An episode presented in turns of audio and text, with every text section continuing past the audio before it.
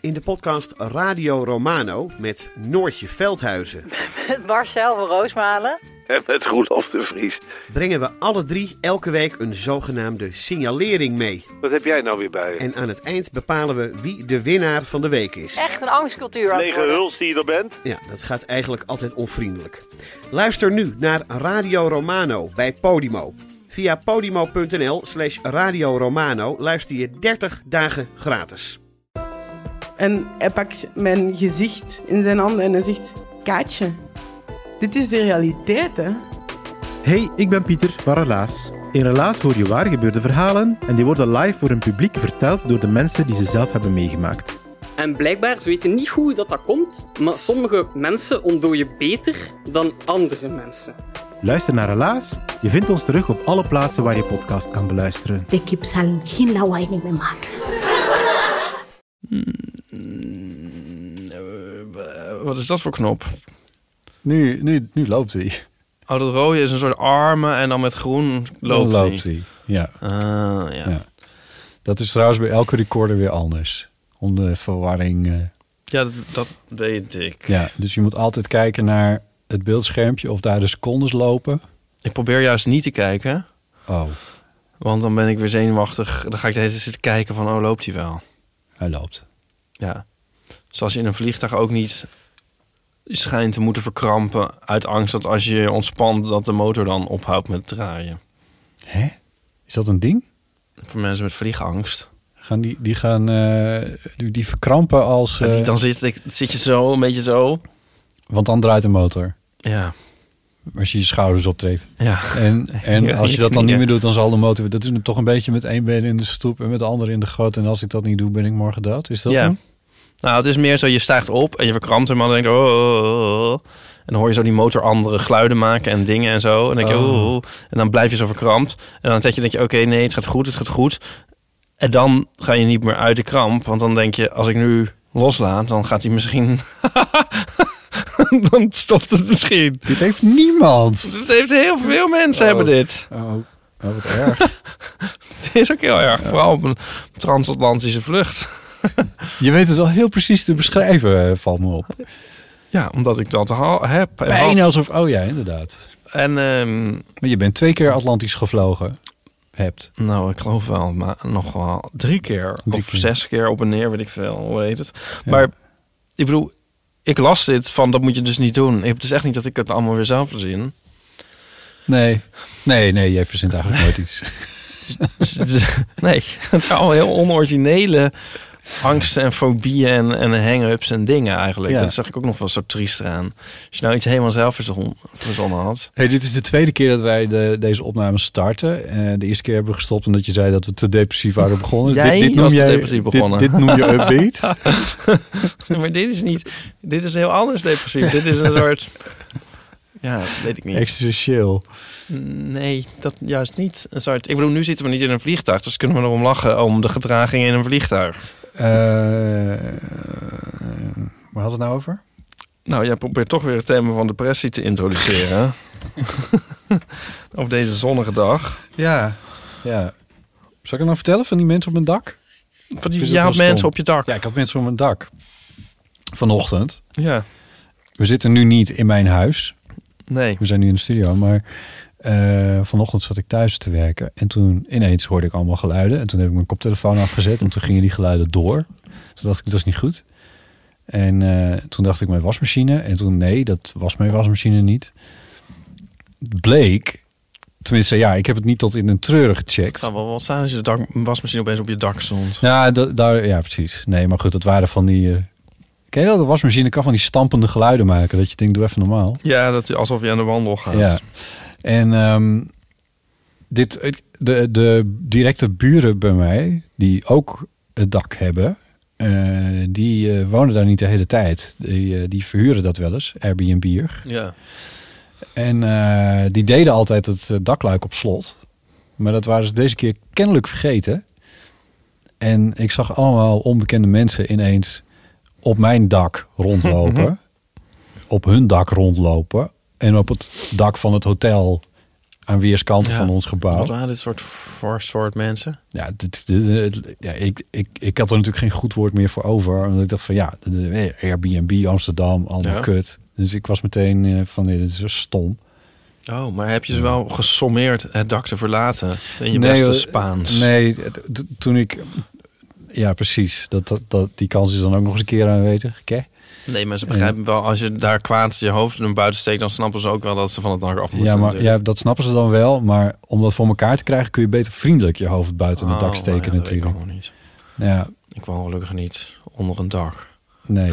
ja, nou. Ja, ik doe ook weer wel, maar ik bedoel niet rechtstreeks. Nee, ik snap wat je bedoelt. Maar ja, goed, we zullen zien. We zullen zien. Maar ik, ik vond het wel heel stom. Gelukkig las ik eh, letterlijk twee minuten later een nieuwsberichtje dat in het parool dat eh, eh, bepaalde stadsdelen Airbnb helemaal willen verbieden in Amsterdam.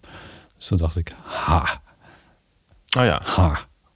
Ja, ik heb er wel eens een strip gemaakt over gentrificatie. En dan, wordt, dan vergelijk ik gentrificatie met de zeven plagen van Egypte. Oh ja, En zo van eerst komen de bakfietsmoeders en dan komen de toeristen en dan komen de barista's en zo. ja, ja, Nou, die is heel grappig. ja. Dus ik was te denken van, dan moet ik dus nu weer een nieuwe strip verzinnen voor deze week. En dan denk ik van, waarom kunnen we niet gewoon nog een keer die oude strip doen? Die is heel grappig. Heeft hij al in het parool gestaan? Ja, Oh. Ja, eh, variant erop? Niemand die dat nog weet. ja.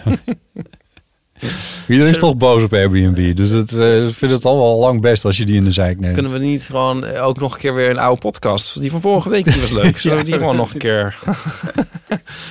ja. precies. ja. Oh, maar hier, ook hier hebben we het trouwens al eens over gehad. Zo van elke keer maar dingen erbij maken. Over het algemeen allemaal veel minder. Ja. Niemand kan er meer bijbenen. Allemaal oude dingen zijn er nog. Die zijn hartstikke leuk. ja, Die raken helemaal ondergesneeuwd. zullen we er gewoon mee ophouden? Of vanaf nu alleen nog maar herhalingen. Herhalingen. ja, maar ik bedoel, mensen zitten er ook de hele tijd Friends te kijken. Dat is wel waar, ja. Ja, Maar onze afleveringen worden ook goed beluisterd. Onze oude. Ja, Alle classics. de classics, ja. De eeuw van de amateur Gold. Eh, over, over, over niet bijbenen en, en bergen een nieuwe troep gesproken. Ho, ho, die laatste dingen zijn nieuw in deze equation. Ehm, ik heb ook weer een, ik was ook weer te gast bij weer een andere podcast. Ik Oh. weer 15 Oh. uur naar me luisteren. Oh, nee. Dat zal ik gelijk maar even pluggen. Eh, ik zat nou weer in geeky dingen. eh, over aliens Houdt praten. het dan nooit op. Daar kun je ook kun je een jingletje van maken. ja. Met, met Carice. Is dat niet leuk? Over wat? Met Carice van Houten. Over? Van houd het dan nooit op. Oh, ja. Dat is leuk als Ja. jingle. Zwartboek. Nee, nee ja, ja. Ja. Ga je dat nee, maken? Nee. Hoezo niet? Dat is toch leuk? Heel leuk. Oh, wat ben jij negatief. Nou ja, ik zit dus in de geeky dingen. De nieuwe over Alien. Ja. Eh, wat ga je nu voor jingle dan erbij pakken? Nee, niks. Ik zet Oh. hem even fullscreen, zodat Oh. hij niet uitgaat. Oh ja. En ehm, nou, iedereen's favoriete filmreeks. Eh, Filmreeks. ja. Star Wars. ja, nee, nee, ik snap het wel. Star Wars? Dat is toch een filmreeks? En ik weet dat zij heel erg van de film van Star Wars zijn. En daarom zeg ik niet, waarom hou je je handen voor je ogen? ik hou mijn mond. Oké. Bij monteren zal je wel weer achterkomen hoe dom dit allemaal weer klinkt. Het gaat dus over de Alien filmreeks. Over Alien, Ja. Aliens, Alien 3 en 4, Alien vs. Predator, Prometheus en Covenant. Oh ja, op het gevaar dat ik echt heel dom overkom. Dat is jouw favoriete filmreeks. Nee, ik zei iedereen's favoriete filmreeks een soort ironisch, want het is natuurlijk bijna niemands favoriete film. Ik bedoel, er zijn, het het is ongeveer... Het, ik ben een van de weinigen wiens favoriete filmreeks dit misschien is. Maar eh, hè, Ik weet er wel iets je van. kan, er, je kan het leuk vinden. Ik weet er wel iets van. En als je dat nou leuk vindt, dan kun je dus luisteren. Jean-Pierre Jeunet heeft God, een hij weet iets. alien gemaakt. inderdaad. Volgens mij twee of drie. God, of, hij weet veel. iets. Vier heeft hij gemaakt. Vier. Daar heeft hij zoveel geld mee verdiend dat hij toen zei... eh, nu kan ik dan met dat geld de film maken die ik al heel lang wil maken. Een long dimanche de Francailles. Nee, dat werd eh Ja, Amélie Fabuleux natuurlijk. Destin d'Amélie Poulain. Ja. Film uit 2001. En, ehm, maar dat werd ook een hit. ja, nog wel een grotere hit misschien. misschien ook wat terechter dan op het gevaar af nu ook hier inhoudelijk op Alien 4 in te gaan. Ja, laten we Eh, dat godsnaam niet doen. Ja, het leuke van die geeky ding is misschien wel dat we omgekeerd evenredig veel tijd eh, besteden aan een film deze zin komt niet meer tot een goed einde. Ik zeg maar qua kwaliteit. Ik bedoel, hoe slechter de film, hoe langer we het erover hebben. Dan staan ze heel lang stil bij Alien 4. Ja, anders was het misschien ook niet geeky. ja. ja, maar over Alien 2 hebben we echt helemaal bijna niks gezegd. Aliens eigenlijk. Terwijl dat ehm, is een, Terwijl meesterwerk. beste. Oké, Ja, maar daar hebben we het bijna niet over. We hebben het lekker over de slechte. Het is gewoon weer één groot gemopper. Ja, de Veel te het reden ook. dat jij uit, eh, uitriep van hij weet iets... is eh, dat je me net een eh, fotostrip van jouw hand liet zien... waarin Ryan Gosling figureerde. Ja. En ik geen idee had wie dat was. Nee. ja, dat kon je slecht verteren. Die andere ben ik al helemaal vergeten. Ezra Miller. Miller. Sorry. Ik laat hem veel betekenen in de stilte vallen. Ja. Hierom zit ik... Hierom zit ik dus nooit in geeky dingen. Nee, misschien kun je een keer over, een keertje dingen over D'Angelo.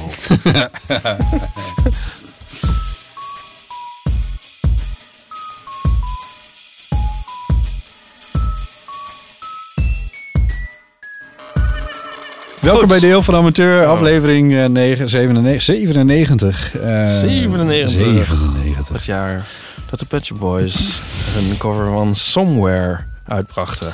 Wil je meeschrijven aan de website van Deel van Amateur, dan kan dat. We hebben een show notes wiki bedacht en gemaakt door Nico Naus... waar je als luisteraar een bijdrage kan leveren aan het archief van de Deel van Amateur.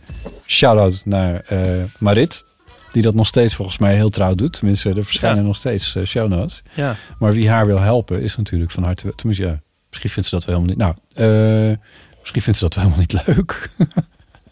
Ik weet niet of zij het allemaal doet of dat het een heel bataljon Nee, ja. aan eeuwfans dit ja, allemaal misschien, voor ons ja, misschien wel, ja. Nou ja, maar goed. Dan had ik net al een theezakje gepakt. Ja. Ik heb hier precies één. Ja, nee, nou, ik, eh, zet, maar, Ja, zet maar eens een jingle aan.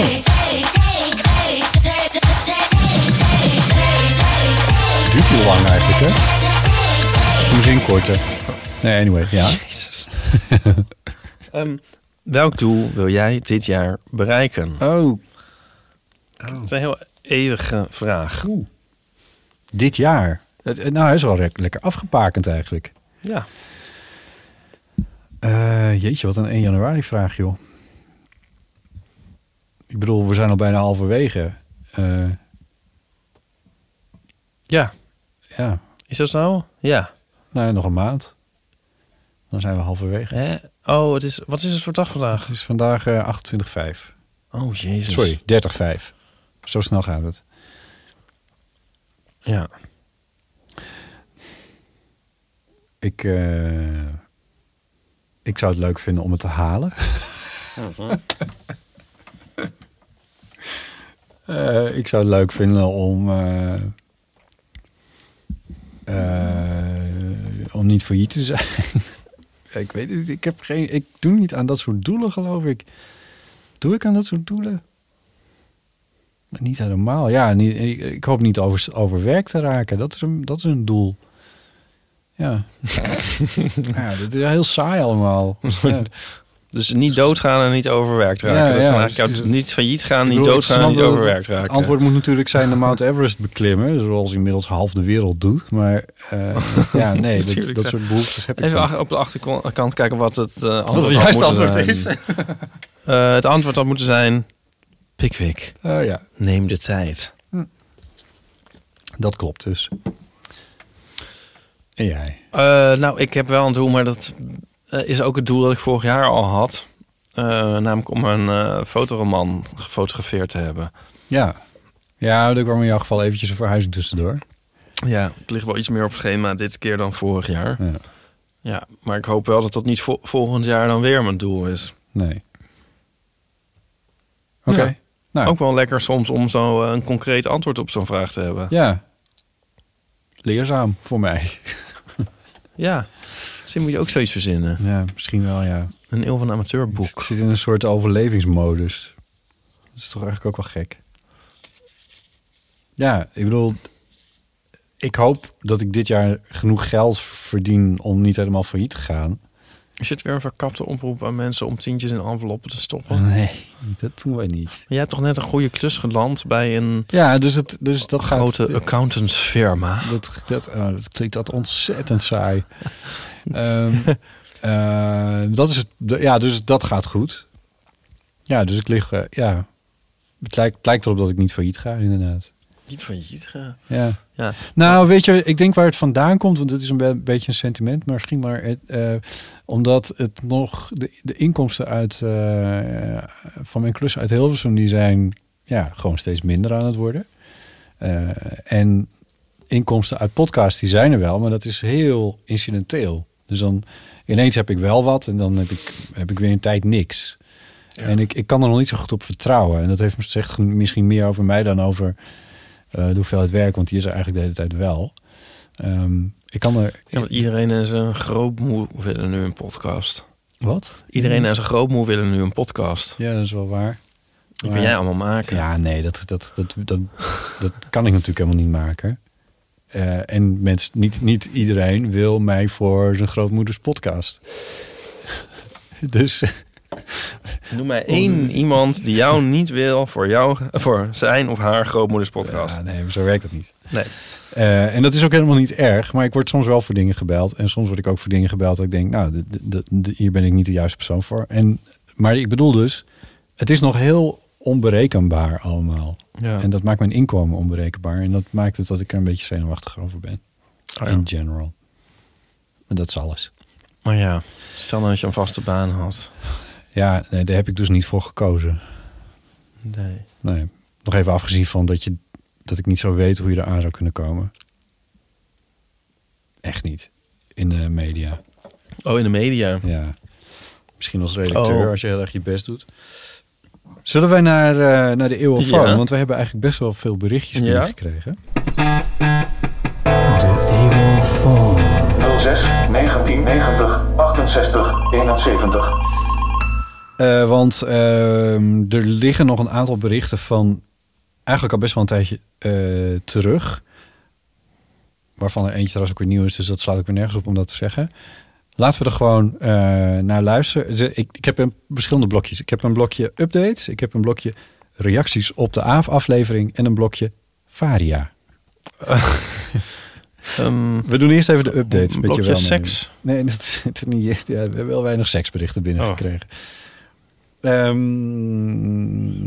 weet je nog? Ja, natuurlijk weet je dit nog. complimenten aan Ipe. Oh ja. Is Ja. dat er? Nee, die Oh. zijn allemaal naar jouw persoonlijke Eeuw van Amateur e-mailadres gemaild. Ah, natuurlijk. Ehm, Weet je nog die nou, keer dat... de- nee, ja, eh, dat tandartsverhaal heb ik een keer half uit de doeken gedaan. Ja.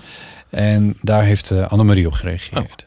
Hallo, Botte, Ipe en Paulien. Ik bel toch nog eventjes, oh, met Annemarie trouwens. Ehm, ik bel toch eventjes over dat orthodontist verhaal van, eh over die beslissing die moet worden genomen. Ehm, ik herken het heel erg. Ik was ook al eh, volwassen toen ik nog aan een beugel begon. En daar ook wel even aan heb gezeten. Heel verhaal hoe en waarom ik dat toch allemaal wel weer heb gedaan. Maar een ding is wel, als je volwassen bent, moet je het gewoon allemaal zelf betalen. En dat maakt ook wel eh, anders, vind ik, als iemand met een soort offerte komt van dit willen we versleutelen. En ik moet zeggen dat ik ook eh, op zo'n moment heb gezegd, nou, is dit, moet dit allemaal en waarom dan? En volgens mij is dat ook heel goed, want ik heb eens om me heen gekeken en met andere mensen over gehad. Wat me opvalt is dat die orthodontisten vooral heel veel jonge kinderen, of nee, kinderen en pubers over de vloer krijgen. En het wordt allemaal vergoed. Dus ja, dan ga je dat natuurlijk op z'n alle, alle, allermooist eh, best helemaal versleutelen. Maar eh, eh, dat, dan is niks te gek. En die kinderen een paar jaar met beugels, ach, zoiets, dat kan allemaal wel. Iedereen heeft er tegenwoordig een. Maar als volwassenen is het toch even anders. Dus ze zijn ook niet zo gewend. Heb ik zelf het idee dat iemand zegt, ja, maar eh, ik vind niet riesgeefstanden onderin eigenlijk wel mooi, laat dat maar. Ehm, nou ja, ik dacht misschien toch fijn om dit perspectief ook nog mee te nemen in de beslissingen. Ik denk, eh, ja, twee jaar is wel heel lang. Ik Ja. ben er wel super blij mee uiteindelijk. Hm. Maar ehm, ik zou inderdaad ook wel kritisch blijven. Nou, dat is, dat is dan eh mijn tip hierbij. Succes met je keuze nog. Ik weet helemaal niet of je hier nog wel zo lang over wil hebben. Mm. Maar eh, al de eerste keer dacht ik dat ook. Ik denk, nu moet ik toch maar even bellen. Nou, succes. Groetjes nog. Doei doei. Dankjewel, Annemarie. Ehm, ik heb maandag dus een second opinion. Oh, Ja, wie? Ik heb, mijn, eh, ik heb dus een behandelplan gekregen, daar hebben we het over gehad. En toen ben ik daarmee naar mijn tandarts gestapt. Zo van, eh, ja, kan jij hier iets over zeggen? Slaat het ergens op, et cetera? Want ik kan er natuurlijk helemaal niet over oordelen. En, ehm, en die zei van, oh ja, maar het is heel normaal dat je eh, ergens een second opinion vraagt. En je kan naar ACTA. Dat is een soort overkoepelende tandarts-orthodontie Ja. opleiding in Amsterdam. Dat hoort geloof ik bij het AMC. Hoe het precies zit, weet ik niet, maar zoiets. En, eh, en die doen dat. Dat staat ook gewoon, is ook gewoon een knop op hun website, second opinion. Eh, en dan eh, maak je een afspraak. En natuurlijk kost alles geld. Dat is precies zoals Annemarie zegt. Echt alles kost geld. Ik, eh, Zo ook deze second opinion. deze second opinion kost geld. Eh, als ik een vraag stel aan mijn orthodontist, krijg ik daar een rekening voor. En eh, ja, dus het is eigenlijk best... ik vind het heel kut. ik vind het allemaal heel kut. Ik weet ook echt nog steeds niet. Ik denk wel dat ik het ga doen, maar dan... Als je het gaat doen, zijn er nog steeds een paar opties. En dan weet ik nog steeds niet wat het dan moet worden. En, ah. Ja, ik zou er een leuke podcastreeks Ah, over maken. nee. Ja, nee joh, wie wil dat nou horen? Tandeloze tijd. Met Potter Jellema. nee. Ja, nee, nee. Maar goed, dus dat hoor ik maandag. En dan heb ik een second opinion. En dan hoop ik iets wijzer te zijn. Maar Maar die, die bestaat er dan uit zo van... eh, wat, wat, wat is dan eigenlijk de vraag die is voorgelegd? Nou, ehm, er is een behandelplan geschreven door de orthodontist. En die geeft een paar opties daarbinnen ook. In de zin van, je kan dan kiezen voor een soort onzichtbare beugels. Dat, dan krijg je een soort bitje. En dat moet je dan een tijdje dragen. Ja. En dat is dan van doorzichtig materiaal. En dan om de twee weken krijg je een andere. En dan langzaam, wordt, langzaam maar zeker wordt op die manier je tanden naar de juiste plek Ja. geschoven. En die kan je uitdoen tijdens het eten bijvoorbeeld. Dus dan heb je niet iets vast in je mond zitten, wat op zich aantrekkelijk is. Maar ik denk, dan zit er wel weer iets om je tanden heen. En dat zou wel weer invloed kunnen hebben op, eh, op mijn spraak. En daar verdien ik nou eenmaal mijn centjes mee. Ik bedoel, als even een voice-overtje spreekt... dat dan je opeens drie octaven over gaat praten? Nee, maar de effen en zo, dat doe je met je tanden. En dat kan je echt wel horen. Dat is bij een beugel niet zo. Eh er komt bovendien nog bij dat die bitjes ook, dat is ook een takkenduur systeem. Dat is bijna twee keer zo duur als een beugel. Maar het is meer nog eens... Maar het is niet over de mee en de noodzaak. Het is niet een soort advies van doe het maar wel of niet. Mijn tandarts was in ieder geval wel zo van, ja, dit is gewoon een heel goed idee om dit te gaan doen. Ja. En eh, ehm, dus daar ben ik inmiddels wel van overtuigd. Oh, ja. Ja. Oké, het gaat meer over hoe, hoe dan. Ja. Ja. Ja. Hm. Leuk. Nou ja, goed. Ik hou je op de hoogte. Ja. ja.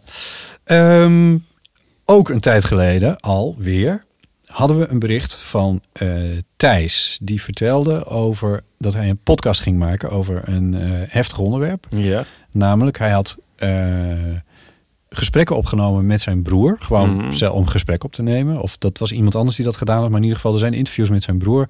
En zijn broer is daarna overleden. Kun je dat herinneren?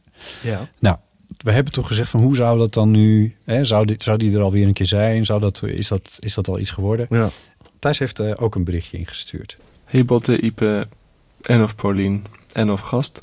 Ik ben Thijs en ik had eh, beloofd om nog terug te komen op mijn podcast die ik in eh, december of januari heb aangekondigd. Omdat er al een paar keer naar gevraagd werd van eh, is die al online? Hebben we daar nog iets van gehoord? En hij heet De Grens. Hij is in ieder geval te vinden in iTunes, Stitcher, Spotify en nog wat andere plekken. En wat heel van de amateurluisteraars vast kunnen waarderen, is dat de, de lange interviews, die eh, tikken zeker de anderhalf uur aan. Ik zou je niet gelijk vragen voor de podcast, Botten, want ik heb nog genoeg eh, zelf om eh, uit te zoeken. Oh ja. Het was wel heel leuk om de eerste afleveringen terug te luisteren. Vooral eh, wanneer jullie bijvoorbeeld zeggen... De kritiek die ik krijg, de laatste die was bijvoorbeeld 55 minuten of zo. Ja, ja. Ik zit in mijn dat is podcast. aan de lange kant.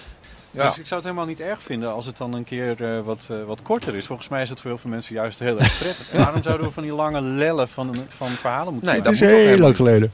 Nou ja, zo, zo zie je mooi hoe dingen kunnen veranderen. Ja. Bedankt weer voor jullie podcast en eh, tot de volgende keer. Doei. Hij- Heeft hij dit gewoon zelf erin zitten monteren? Ja, dat heeft ze zelf weer zitten monteren. En dit is uit een van de... Ik denk misschien zelfs wel de, de tweede of de derde aflevering van de Eeuw van de Amateur... waarin ik Martijn Rosdorf interview. Maar Het is echt al zo lang geleden. Al- alles wat je kan, eh, zeggen kan en zal tegen je gebruikt worden. Kennelijk, ja. ja. Er zit iemand heel goed op te letten in ieder geval. Ja, ja.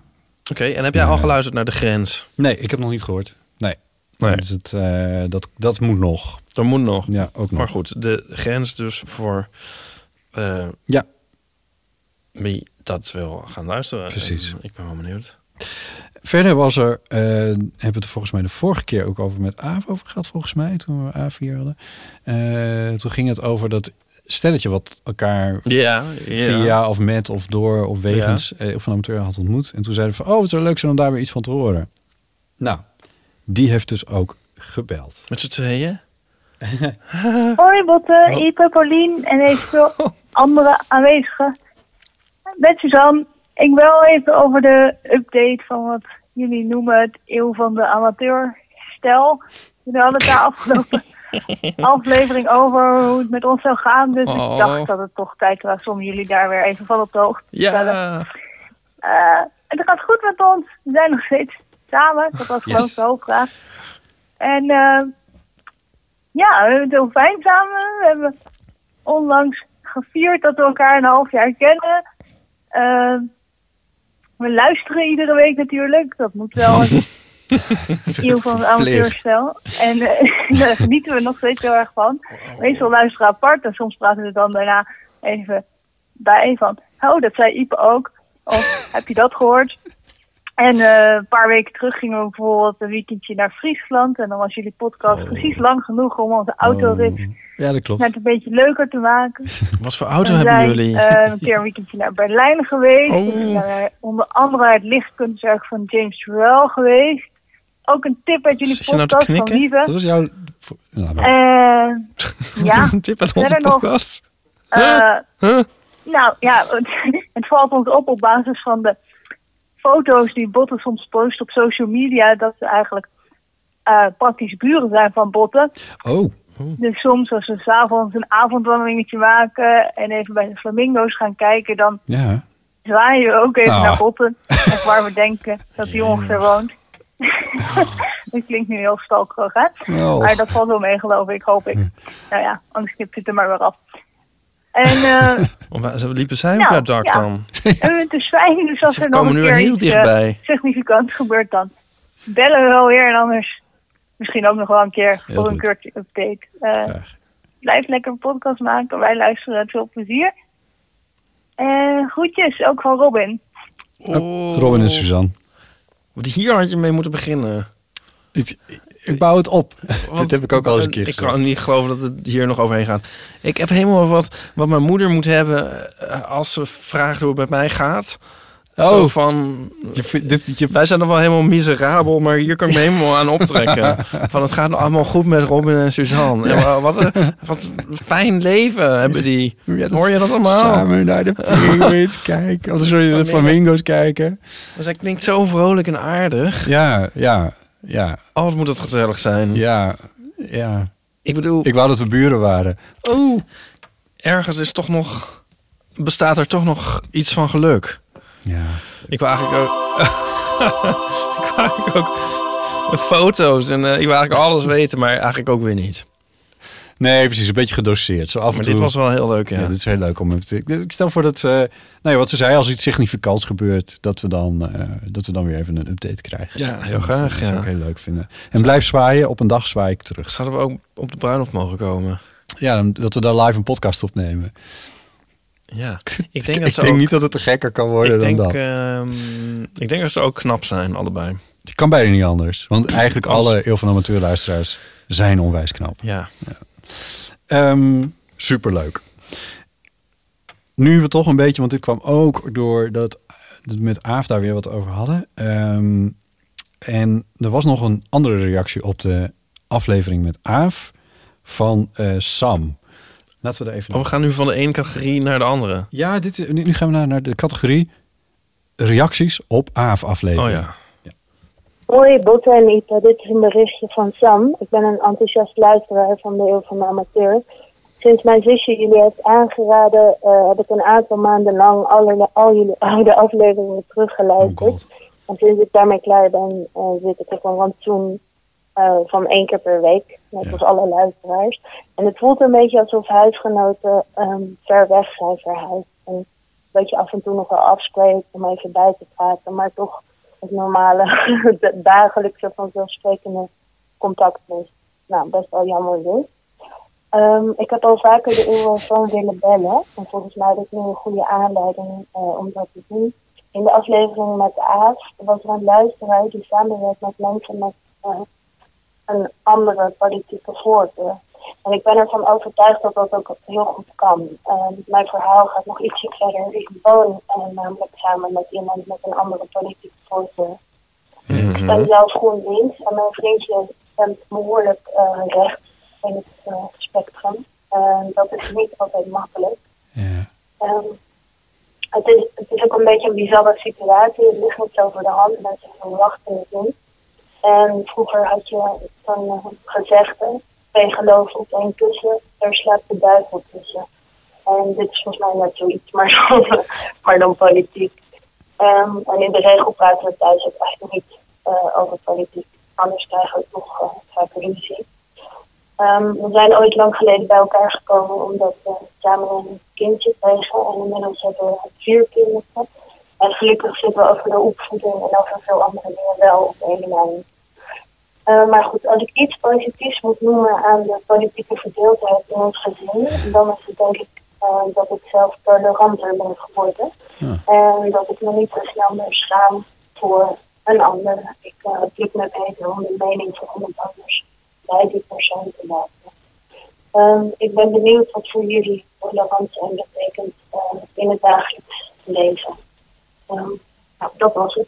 succes met de podcast. Goed, van Sam. Ja, ze voegde daar uh, iets later nog één ding aan toe. Hoi Bot en Ipe, dit is uh, Sam nog een keer. Ik ben net in mijn berichtje iets heel belangrijks vergeten te vertellen. Namelijk, ik hou ook heel veel van mijn vriendje. nou, dat was hem. Doeg. Doeg. Dankjewel Sam. Uh, de verbinding was niet al te best, maar voor wie het niet helemaal heeft meegekregen, ze vertelde dus dat zij uh, een relatie heeft met iemand die uh, in het politieke spectrum totaal aan de andere kant staat. Zij stemt GroenLinks, hij, st hij stemt helemaal rechts, wat dat precies uh, is. NSDAP. Dat, dat vertelt het verhaal niet. Um, maar, um, en zij heeft dus de oplossing daarvoor gevonden door thuis niet over politiek te hebben. Oh, dat heb ik niet verstaan. Zei ze ja, dat? dat zei ze. Oh. En... Uh, en dat het haar geleerd heeft om, uh, om toleranter te zijn. En dat vind ik eigenlijk wel een mooie. Ja, in jullie huis wordt exact gelijk gestemd. nou... Hebben jullie het over politiek? Want dat, dat, op een gegeven moment heb, punt kun je het er dan ook eigenlijk niet, niet meer over hebben. Mm, jawel. Toch? Ja, natuurlijk En dan kun je, kun je samen iets heel stom vinden of heel leuk. Mm, dat kan. Ja. Nou, we zijn het niet altijd eens. En wij komen wel uit heel verschillende nesten. Want ja, ja. ik kom uit een heel erg VVD-nest. Mm -hmm. en um, ik weet niet of dat al eens eerder ter sprake is gekomen. Verteld, maar mijn vader was ook wethouder voor de VVD in Berkel en Roderijs. Mhm. Mm -hmm. En um, Nico's ouders die um, brachten SP-krantjes rond. Ja. Ja. ja. Maar um, Nico's vader is daar een niet beetje in Berkel van en Roderijs. af. Nee, niet in Berkel en Roderijs. um, en je, dat neem je toch wel een beetje mee, tenzij je weer heel erg afzet. Maar als je allebei afzet, dan kruis je elkaar dan weer. Ik bedoel, dus zo overeenkomstig zijn we ook weer niet. En Partij voor de Dieren is ook een beetje een soort single issue, zou ik maar zeggen. Ja, want in, dat is de partij die jullie beide stemmen. Ja. ja, en dat vinden we heel belangrijk. Maar het is niet zo dat we over alle andere dingen het helemaal eens zijn. Hoewel we het op zich wel redelijk vaak eens zijn. Hm. Uh, zou jij verkering kunnen hebben met iemand die uh, die, die uh, totaal anti-dieren stemt? Ja, oh, jeetje, waar, waar nou, komt het dan op neer? Oh, nou, nee, ik zou niet... Um, is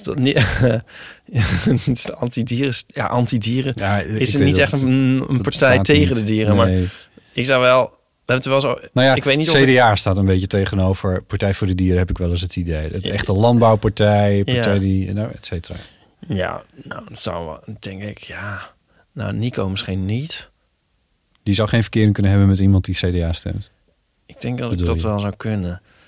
Ik weet niet of ik eerlijk gezegd... Ik weet niet hoe erg dit klinkt. Maar ik weet niet of ik een... Uh, ik denk niet dat ik met een uh, vriendje zou kunnen hebben dat niet ook vegetariër is. Terwijl jij niet vegetariër was toen je verkering nee. kreeg met Nico. Nee. Maar nu zou ik dat toch wel doen. Dus ik zou nu toch wel doorzoeken tot ik er eentje had, denk ik. That narrows it down. Maar, ehm, nou, valt hem mee. Ja, wie, dit is, iedereen is tot nu toch. Maar... Ja, in jouw bubbel. Eh, in mijn bubbel, ja. Eh, nee, maar ja, en verder. Ja, het, het ging, die vraag vorige week ging er meer over... als je echt heel ver uit, uiteenloopt, hè? Dat was die Kitty die inbelde. Ja, het gaat er eigenlijk om Waarbij partijen die... overigens, toen ik het monteerde, realiseerde ik me dat we, dat we ervan uit waren gegaan dat zij aan de linkerkant van het pe- spectrum Oh, zou staan en, en degene waar ze het over had aan de rechterkant. Dat is niet expliciet gemaakt. Dat kan ook best nog andersom zijn, maar ja, goed. Ja. Ja? Nou, het is niet heel waarschijnlijk, maar, maar ik bedoel uit de context was wel. ik weet niet zat- of je in die zin echt... Er was een ex- reden dat we dat dachten, maar Ik bedoel, je hebt extremer rechts dan, dan extreem links, toch? Hmm. In Nederland. Po- In de politiek. En je hebt misschien extreem linkse groeperingen. Maar is er een extreem linkse partij? SP vind ik toch wel, wel fix links hoor. Is of fix links, maar is het, vind je hem... Op een conservatief linkse eh, anti-Europa. En eh, ja, dat, ik vind SP toch wel... Ja, ik bedoel, ik snap dat je, dat je rechts erger vindt. Maar dat betekent nog niet dat het... Dat het... eh, ja, nee, dat, eh, dat weet ik niet. Partij voor de Dieren... Ja, is op, ja, zoals je zegt, is one issue. Dus dat, dat, dat kun je eigenlijk niet heel goed beoordelen. Maar vind ik zeker op, op het ehm, gebied van de, van de issue, vind ik ze heel links. Ja, maar ik bedoel, je hebt niet echt een marxistische partij. Nou, de communisten die zijn al een tijdje weg inderdaad. Ja, maar de SP... Dat, dat, dat- die- Maar ik ben ook geen fan van de SP.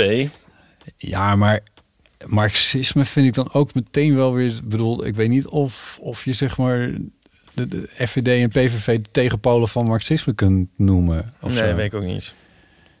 Ik denk dat ik wel snap wat je bedoelt. Alleen ik heb toch een beetje het idee dat dat ook met je Nou, perspectief heeft te maken. Wat ik denk eigenlijk met rechts is, met de extre extreem rechts, ik het dan maar even, partijen. Flink rechts, ja. Is dat je altijd het idee hebt dat ze misschien ehm, dat ze eigenlijk eh, heimelijk nog wel verder, verder ideeën hebben dan ze, eigen, dan ze openlijk ventileren.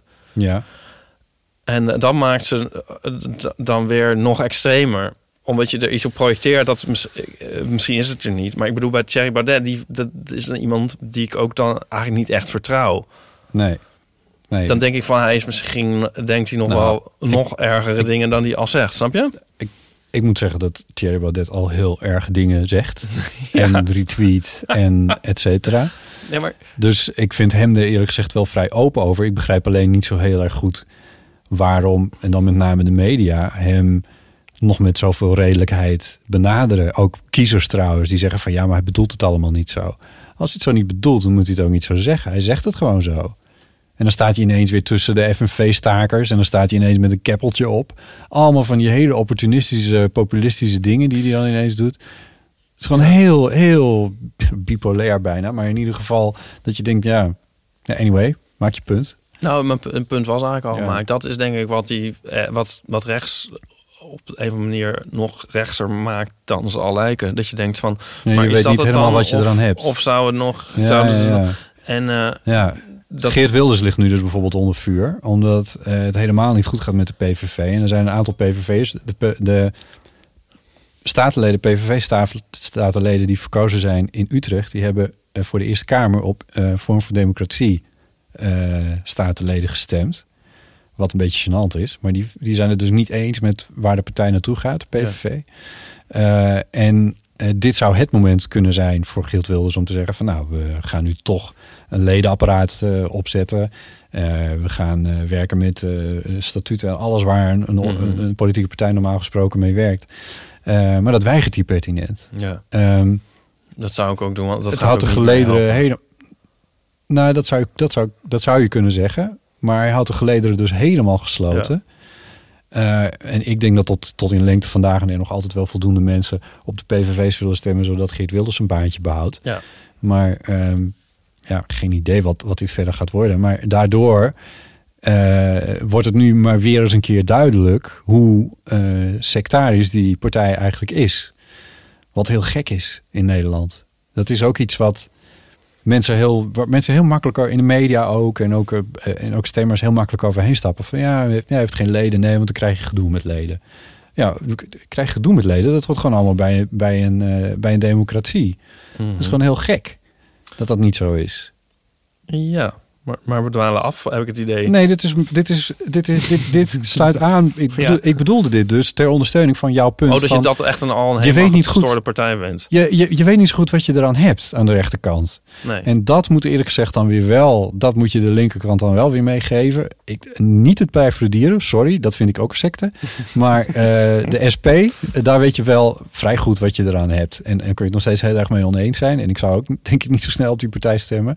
Maar eh, het is in ieder geval open. Ze gaan de wijken in. Je kan lid worden. Je kan, eh, je kan in, in, in, ehm, hoe heet dat, in lokale eh, besturen gaan zitten. En je kan je opwerken, et cetera, et cetera. Ja. Dus dat is op zich een open structuur. Ja. Dus dat is dan ook weer niet communistisch. Dus dat is dan ook wel weer inderdaad niet zo links als het andere dan wel weer rechts is. Maar fijn, we hebben eh, eh, dat. Volgens mij zijn we het redelijk eens met elkaar. Ja, ik denk het ook. Oh, een saaie discussie. Ja, misschien wel. nee hoor. Ja. Maar eh, wij kunnen dan gaan samenwonen. Ja, ja. ja. Ik zit te denken, op, op kantoor hebben we eigenlijk ook niet heel veel politieke discussies. Hè? Nou, we hadden er net één. Toen Ja? jij er niet was. Over K3. Eh, het ging over dat ehm, ik me daaraan stoor dat iedereen kwaad is op het CDA. Dat ze gaan meevaren met die gay pride. Terwijl ze niet die wet willen Ja, maar ondertekenen Jezus. over... Dat is ook echt heel erg stom. Oh, kijk, dan kunnen we weer, krijgen we misschien toch Oh. een discussie. Oké, jij, jij vond het verder prima. Even voor de, voor de volledigheid. Er is gestemd over een wetsvoorstel ehm, om... ehm, wat dan, ik zeg- het met air quotes, want ik vind het woord verschrikkelijk, maar homogenezingen, om die te verbieden. Ja. En dan zijn er eh, partijen, en daar hoort het CDA, eh, ChristenUnie, SGP, PVV en Vorm voor Democratie. Volgens mij zijn dat de vijf die tegen hebben gestemd. Uiteindelijk eh, is er dus wel een meerderheid in de Kamer geweest, waardoor die motie wel is aangenomen. Waardoor dus, naar alle waarschijnlijkheid, gaat worden verboden om homogenezingen te doen. Het, de, het argument dat volgens mij het CDA erbij gaf van waarom ze tegenstemden, eh, in ieder geval Vorm van Democratie zei dat bij monden van Theo Hiddema. Ja, eh, dat soort dingen is al lang verboden, dus eh, eh, waarom eh, zou je hier nog een eh, Ja. extra wetje voor moeten aannemen? Ja, eh, dat vind ik echt zo'n compleet non-argument. Nou, dat lijkt mij een heel terecht argument. Het is een afschuwelijk argument. En wel hierom. Omdat die praktijken gewoon plaatsvinden. Dus Ja, maar dan eh, moet je dat handhaven. Maar daar hoef je niet een nieuwe wet voor op te tuigen. Maar wa- waar het om... Maar goed, hier, jij liet ook al vallen volgens Als je mij... het niet kan voor, ja, hier, hier moeten we eigenlijk met Sidney Smeets eh, over gaan nemen, want die zit heel goed in deze materie. Als je, niet, als je die veroordelingen er niet doorheen kan, dan kan je handhaven wat je wil. Maar als je, er geen, als je het niet kan veroordelen, dan moet je zorgen dat het gewoon letterlijk verboden wordt. Nee, maar ik bedoel, moord is ook ver- verboden en dat vindt ook plaats. Je Nee, niet dus nog een nieuwe wet maar dat krijg je wel, als je dat voor een rechter brengt, dan krijg je dat er wel door en dan wordt iemand ervoor veroordeeld. Tenminste, als je kan bewijzen dat zo'n persoon het heeft gedaan. Ja. Bij die homogenezingen ligt dat allemaal veel ingewikkelder. En nogmaals, ik zou, je je zou hier met Sidney Smeet... Misschien Ja, nee, ja, tref je, die jongen wel eens. Misschien Maar- tref je hem wel eens. Ja, bij, nee, eh, maar stop, dit is een heel raar ar- autoriteitsargument. Hij is er niet bij, hij zit er niet bij. Dus misschien weet hij er iets van en Nee. zou hij misschien kan hij me overtuigen. Nu, nu zijn wij in gesprek. ja, Er zijn, eh, waar het mij alleen maar om gaat, of je wel of niet voor die wet moet stemmen, weet ik niet. Ik kan tig argumenten bedenken om tegen die wet te stemmen. En ehm, dat je tegen die wet stemt, wil niet voor mij betekent het niet dat je niet meer aan de gay pride zou mogen deelnemen en dat je een soort volledig verstoten moet worden uit de LGBT-gemeenschap. En dat stoort mij. Dat, welke gemeenschap? dat mensen. Wat is dat? De LGBT. Ja, die, je, sprak de letters in het Nederlands uit. Je sprak de, de Amerikaanse of de? Engelse afkorting met Nederlandse Oh, letters uit. ik ja, anyway, nou. sorry, ik zit je te trieren. Ja. Want ik weet eh, niet meer wat ik aan het zeggen was. Dat, dat wij niet het CDA mogen veroordelen of niet mogen verstoten uit LHBT-gemeenschap vanwege... Nou, ik vind niet dat iemand, dat een partij zich volledig disqualificeert als ze deze, in mijn oog, eh, vrij triviale wet niet willen tekenen. Omdat er heel veel redenen voor kunnen zijn om dat niet te doen. En Je geeft dat- het je net. Ik kan wel reden, er zijn wel, je geeft me reden om het wel te doen, maar er zijn, kunnen dus ook heel veel redenen zijn om het niet te doen. Bijvoorbeeld dat het al onder bestaande wetten gewoon valt. Ja. Ja. En dat is toch wel een heel, dat is toch een uitstekende reden. Maar goed. ja, nee. Ja, en, dat het, en dat het ook niks gaat oplossen waarschijnlijk. Want eh, ik bedoel, Kijk, nou ja. je mag ook geen, ehm, je mag in Nederland geen eh, drugs verhandelen. Eh, dat is verboden. Ehm, vervolgens zijn er allemaal is er allemaal wetgeving die heel specifiek aangeeft wat dan wel en niet drugs is. Je zou kunnen zeggen, waar hebben die wetjes voor nodig? Want het is toch verboden om drugs te verhandelen? Nee, het gaat er juist om, om dat nou eens even heel specifiek duidelijk te maken. Waar hebben we het over? Nee, dat willen we niet. Ja, ik vind, kijk, ik dit- is een heel ingewikkelde discussie. Maar ik kan het nog steeds, kan mezelf redelijk Ja. volgen. Als jij ermee zit. Kijk, ik weet gewoon niet of ik voor. Ik ben gewoon volgens mij helemaal niet voor die wet. Ik weet niet welke, voor in welke eh, gevallen die er allemaal zijn bijgehaald. Wat voor voorbeelden er zijn. Er zullen heel schrijnende voorbeelden zijn geweest. Ik weet, ik weet niet hoeveel er zijn. Maar ik kan me dus ook voorstellen dat.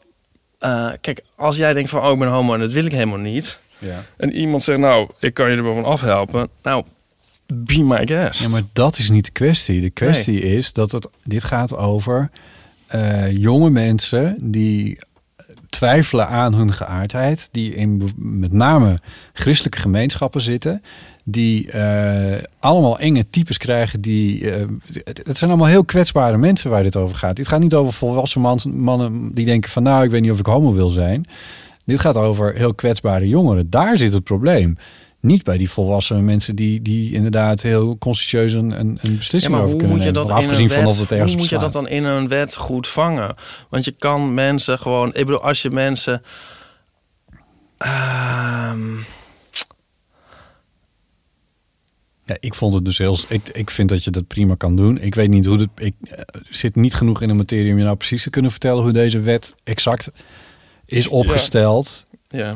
Maar ik was een. Ik, Kijk, ik, snap het het, echt uit, heel. vanuit een christelijk perspectief. Want ik vind het dus ook een soort kindermishandeling. Als je kinderen gaat zeggen, er bestaat een god. En weet je wat er allemaal gebeurd is... eh 2000 jaar geleden toen de aarde werd geschapen. Dat is ook allemaal 6000 ra- rare onzin ja. waar je kinderen mee hersenspoelt. En Ja? d- ja, dan snap ik wel dat een christelijke partij denkt van nou, laten we een beetje terughoudend zijn in wat je per wet gaat verbieden, wat je tegen mensen mag zeggen. Ik snap je argument niet helemaal. Volgens mij spreek je jezelf tegen. Nee, dat- je, vindt, je vindt het dus prima dat mensen gehersenspoeld worden. En Nee, ik bedoel er dat er wel. dus mensen voortdurend gehersenspoeld worden met veel meer dingen. En dat dit is zo'n klein onderdeeltje ervan, zeg maar de homogenezing, belachelijke term.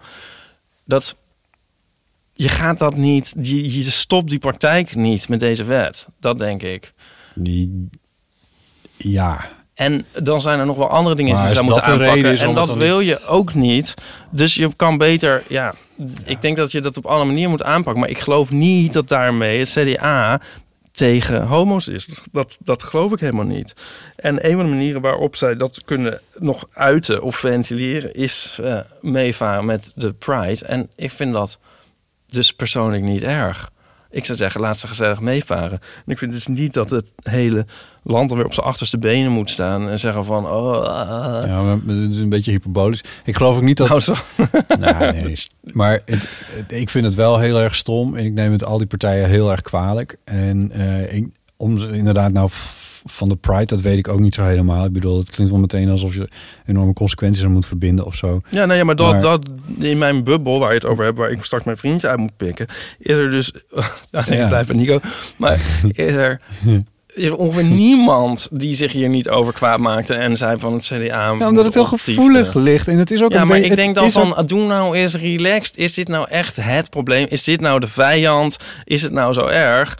Kijk, zij willen tenminste nog meevaren. De SGP die wil dat helemaal niet. Die keert zich er echt van af. Ja. Ja, nou daar is volgens mij veel meer een probleem. Het is al, het is, ja. Nou, kijk, het is, het, ik denk dat het best wel tot op zekere hoogte symboolwetgeving is. Maar dan denk ik van, ja, wat is daar precies mis mee? Als het over diertjes zou gaan, zou je dat helemaal niet erg vinden. Nou, daar is nog wel wat Nou, you concrete wetgeving te denken waar ik eerst voor zou zijn. Maar Ja. symboolwetgeving, nee, daar ben ik helemaal niet voor. Wat zou een symbolische wetgeving moeten zijn voor dieren waar ik De- voor zou moeten zijn? De dierenpolitie. Ik bedoel, de, het beschermen van de eenhoorn of zo, dat zou een symbolische wetgeving zijn. En nee, daar ben ik niet voor. Het gesprek neemt een heel rare wending.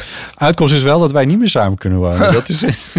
Nee, maar ehm, nou ja, en ik gisteren eh, hoorde ik nog een interview. Heb je dat gehoord? Dat interview van met Koos Huizen bij ehm, welk programma was het eigenlijk? Op Radio 1. Nee. Ehm, eerste openlijk. Is de eerste openlijk homoseksuele parlement, parlementariër ter wereld. Ja. Ehm, nog steeds heel actief.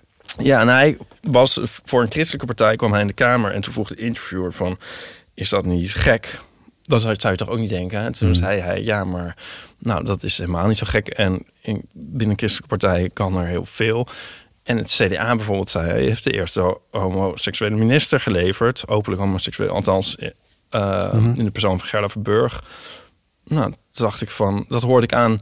Dan hoorde ik zeg maar vijf minuten nadat ik weer mijn hele timeline zo van, oh, het Mhm. CDA, nou die boot moeten ze torpederen en zo. En weet ik veel wat allemaal. En dan denk ik van, mensen, doe eens relaxed. Wat is er, wat is nou helemaal het probleem? Iedereen maakt zich helemaal hier druk om inderdaad symboolpolitiek. Terwijl volgens mij het CDA hierin helemaal niet zo het hart op de verkeerde plaats Kijk, heeft. die boot die gaat gewoon meevaren. Dat is helder. De- eh, Ja, dan gaan mensen boer roepen en dan wordt het allemaal ja, heel vervelend. een paar. En dat is, maar dat Ja. vind ik prima. Ja. Ik, ik vind best dat het CDA hier even voor op zijn flikker mag krijgen. Dat vind ik echt... Ik bedoel, uiteindelijk verandert dat helemaal natu- natuurlijk helemaal niks... dat wij daar met z'n allen boos over worden. Nee. Nee. Net zoals die wet dus iets gaat veranderen. Nou, dat, dat hoop ik dan wel, dat hij is veranderd, maar misschien ook wel niet. Maar eh, dat de CDA nu eventjes eh, de, de, de wind van voren krijgt, ik vind dat prima. Ik, ik bedoel, ehm eh, laat ze dat maar even voelen. Ik vind het niet zo erg. Hoe kwam je op? Oh ja, dit is een politieke discussie. Ja, maar precies. zo, die hadden we dus eigenlijk daarnet al tijdens de lunch. Oh ja. Alleen toen was iedereen het eens. Ja, echt? Iedereen was met jou eens? Ja. Oh god, verschrikkelijke mensen weer. Nee. Nou, volgende keer zal ik er op tijd zijn, dan doe ik, er, dan doe ik hier mee. Zullen we naar iets anders? Eh, ja, naar de ijskast. Vind je nog steeds leuk hoor? Ja.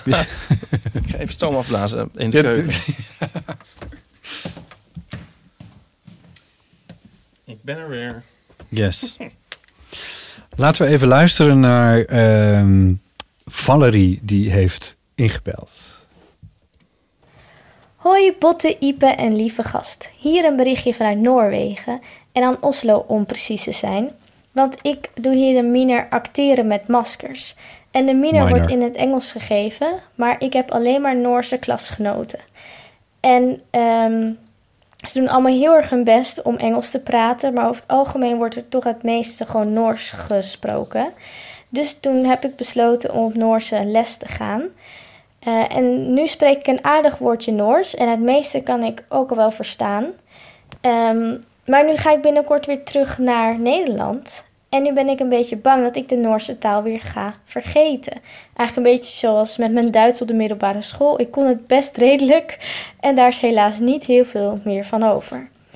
En aangezien eh Paulien nu ook Japans aan het leren is, vroeg ik me af: hebben jullie tips hoe ik mijn Noorse taal kan bijhouden? Liefs, Valerie, hadebra. Haddenbra. Dankjewel, eh Valerie. Ik, eh, dit is inderdaad iets wat je aan eh, Paulien zou kunnen voorleggen. Die hadden we even niet beschikbaar. En toen dacht ik, wij kennen iemand die Noors aan het leren is. Dat is Jesse, een gemeenschappelijke Oh, vriend van ja. ons. Dus die heb ik dit berichtje even doorgestuurd. En die vond het ontzettend leuk. En die schrijft het volgende terug. Ehm, als eh, tip dan, hè, voor, voor hoe zij dat dan, eh, dat Noors eh, kan onderhouden. En Jesse schrijft, zoek en luister naar Noorse muziek die je leuk vindt. In het begin versta je er niet veel van, maar je traint als het ware je oren om Noorse woorden te onderscheiden. Ik zelf luister naar Cezinando, Gabrielle en Sondre Justad. Justad. Ik, die ken ik allemaal niet, maar dat zullen ongetwijfeld Noorse Mhm. singer-songwriters zijn. Noor, Noorwegen heeft een rijke muziekcultuur, dus daar, daar, daar kan ik me wel iets voor voorstellen. Hij schrijft verder, ver- de, eh, kijk ik elke week naar de Noorse versie van Dit Was Het Nieuws. Niet pa niet. Nou ja, dat is eh, geschreven met N-Y-T-T en dan pa als vader, maar dan met een rondje op de A. En dan nog een keer datzelfde niet. Ehm, en hij geeft de tip, zoek iemand om Noors mee te praten. Ik heb eh, Noors op de universiteit geleerd en kan praten over klimaatpolitiek, belastingklimaat en boorplatformen. Maar ik kan niet echt over seks praten in het Noors. Ik heb ook zelf niet iemand om mee te oefenen. Dus als ze koffie wil drinken, puntje, puntje, puntje. Dit is eh, een uitnodiging aan eh, Valerie. Ja. zij kan volgens mij redelijk onschuldig met Jess over seks praten. Ja. Mocht, eh, want, eh, eh, Zo'n je- beetje de blinde die de lammen leidt natuurlijk niet. Maar wel leuk. ja, maar die komen samen echt wel ergens. Ja. Dus ik, ik kan me er wel iets bij voorstellen. Eh, maar even voor de volledigheid, dat Jesse staat aan onze kant van het uh, geaardheidsspectrum. Jezus. Ik wil het gewoon even ontladen. Voordat het, het, het klinkt toch heel gek dat een jongen zegt: ik, kan, ik heb niemand om, met niemand om over seks te praten. Dus ik. en die zegt dat tegen een meisje. Maar in dit geval. Oké. Ja? Ja. Ik voel me Ja. ineens heel onzeker over. Alsof ik, alsof ik hem vreselijk heb geout nu of zo. Ja. Het staat al over YouTube dat hij homo is. Dus eh, ja. Ja. Oké. Zit je nou ingewikkeld te doen? Niks. Ik vond, het- ik, vond Ja. het, heel- ik vond het heel leuk. Ehm, adressen zijn bekend bij de redactie. Is dat trouwens zo? Ja, dat is zo. Jezus. Eh, nou, Valerie moet me gewoon even mailen. Dan kan ik Jesse's adres gewoon doorgeven. Dat is Ja. denk ik het handigst. botten.eeuwvanamateur.nl Misschien is hij wel bi-curious. Nu laat je het weer. Laden. Ehm, even kijken. Een ander onderwerp. Namelijk schaamte. Een bericht van Niki. Ja, hallo, met Mickey. Ik eh, loop al een hele tijd rond met een schaamteverhaal dat ik op wilde sturen. En eh nou heb ik afgelopen vrijdag beloofd dat ik dat ook daadwerkelijk zou gaan doen.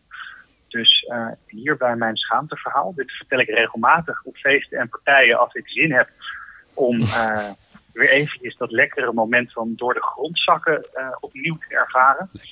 Uh, het speelt zich af toen ik een jaar of 17 was en op de middelbare school zat.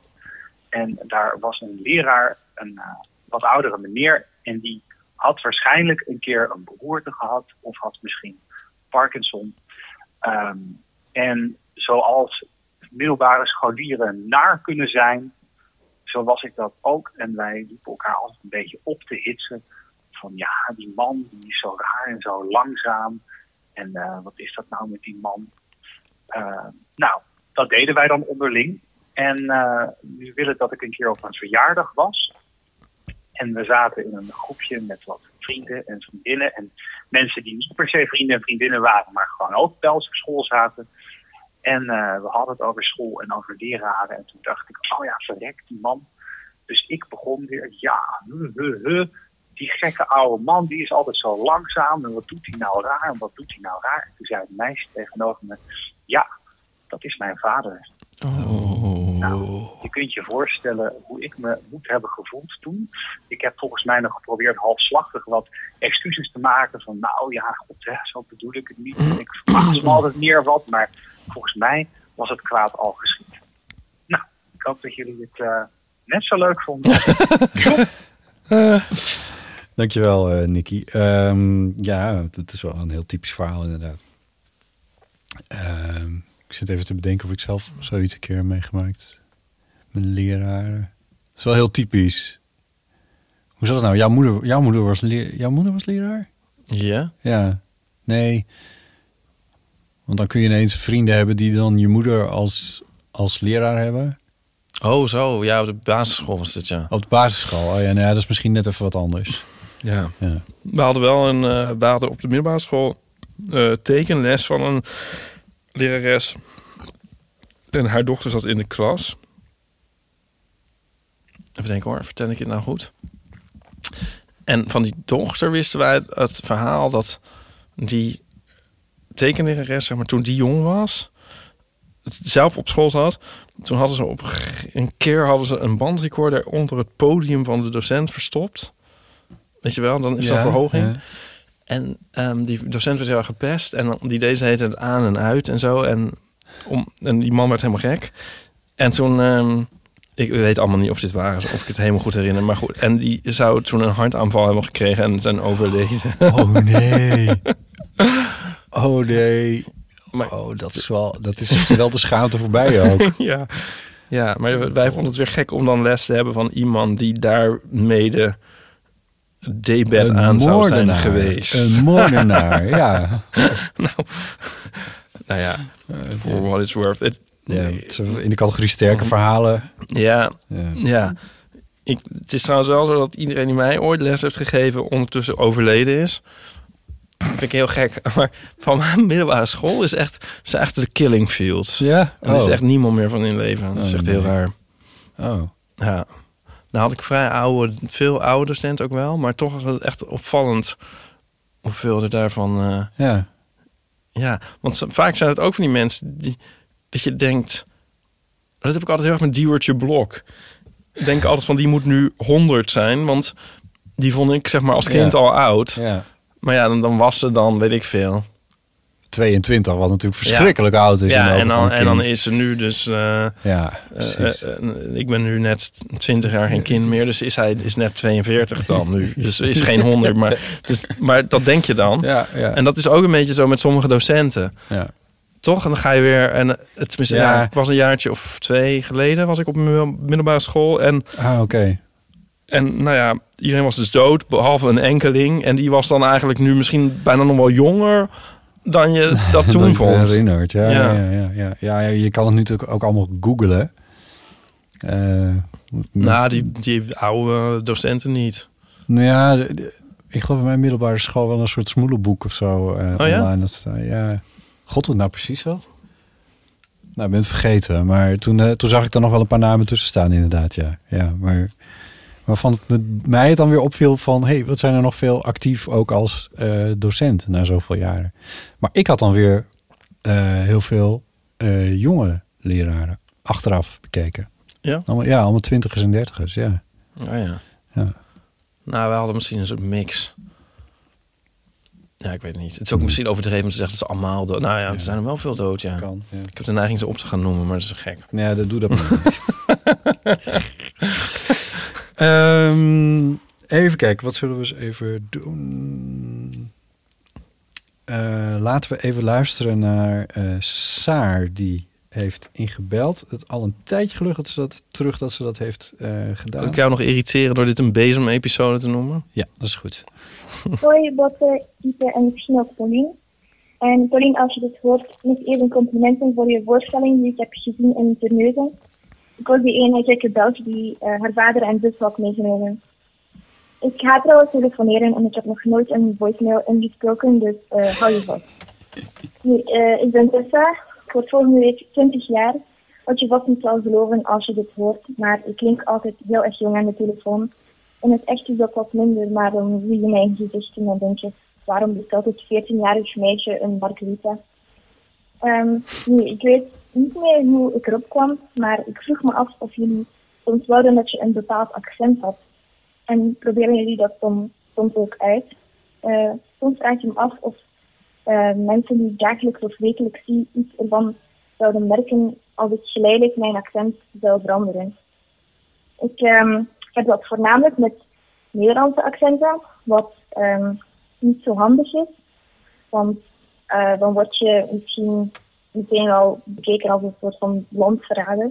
Oh, Ehm, als je dat geleidelijk aan wil ontwikkelen of zo. Ehm, dus die hoop gaat al varen. Ehm, het is ook sterker dan mezelf, maar omdat ik weet dat ik dit inspreek voor Nederlanders, verandert mijn accent ineens. Eh, sorry als ik daardoor minder authentiek overkom. Nu mijn vraag is dus, willen jullie soms een ander accent spreken? En misschien ook, hoe hoog is de druk bij jullie om zo netjes mogelijk AN te praten in je dagelijks leven? Misschien praten jullie anders met vriend X dan met vriend Y. Eh, ik ben benieuwd. Dankjewel alvast. Is een van die zeldzame gevallen dat ik uitkijk naar jouw samenvatting, Bosse. nou, dit was Saar. Ze is 20 jaar. Ze had nog nooit een voicemail ingesproken. Ze drinkt margarita's, hoorde ik. Misschien goed voor Jesse om te weten als ze op date gaan binnenkort. Zij eh, vraagt zich af of wij ook een eh, ander accent zouden willen hebben. En ze heeft het over eh, dat ze zelf... ehm, eh, ze heeft het over AN, Algemeen Nederlands. Oh, ja. Dat noemen wij ABN hier. Maar Dat weet zij niet. Dat, maar misschien ook wel. Maar of dat negeren is. Of dat heet er gewoon anders. Dat kan natuurlijk. Ehm, En de vraag is of wij een ander eh, accent zouden willen hebben. Volgens mij heb ik het hier al wel eens een keertje over gehad. Over dat ik mezelf eh, enige tijd terug terugzag, of hoorde vooral dan, op oud video, een oud videobandje.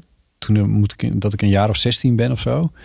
En dat ik mezelf Nederlands voor spreken en dat het echt met een, met een ongelooflijk zwaar Fries accent is. Oh ja? Ja, echt heel, heel heftig. Ja.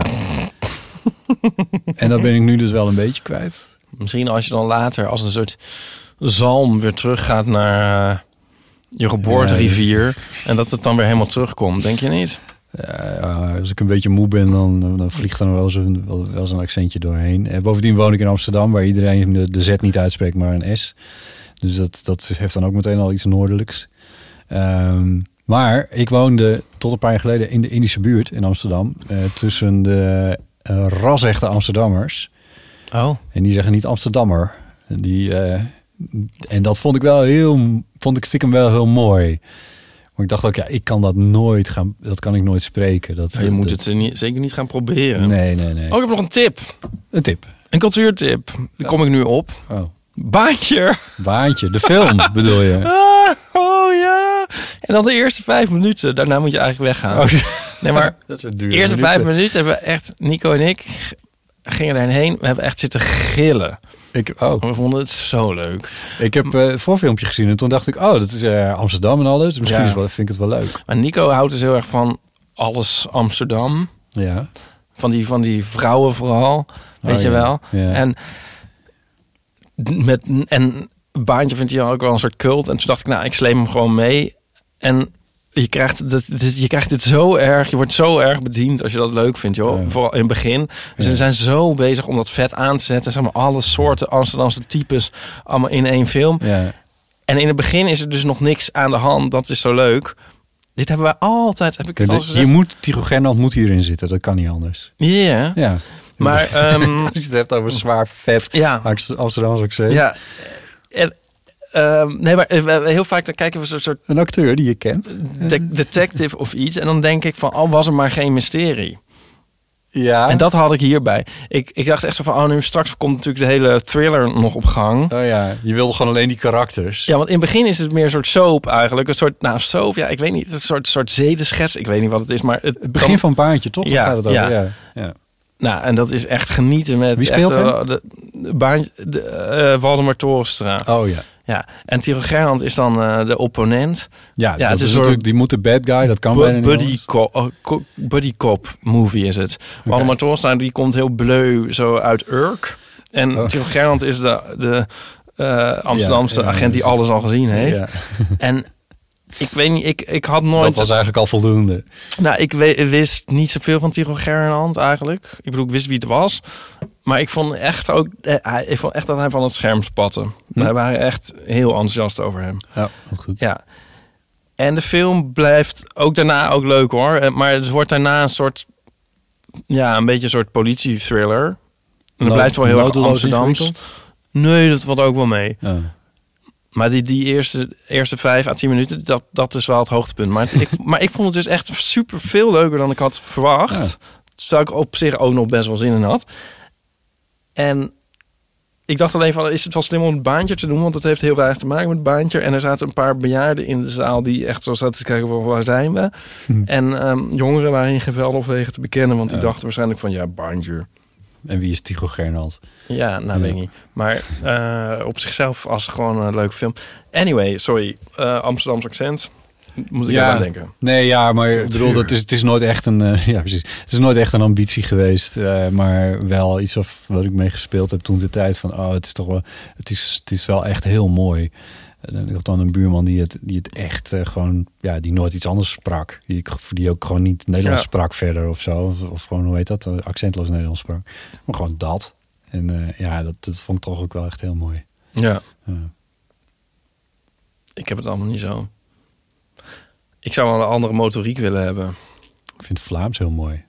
Ja, ik, oh, ik bedoel ook, ja, ik ook. We hadden, we hadden hier nu natuurlijk, we hadden, of natuurlijk, maar we hadden vanmiddag Ik een, vind dat ook heel mooi. een, bezoek, wat? een bezoeker hier eh, eh, in, de, eh, in de studio eh, van Vlaamse komaf.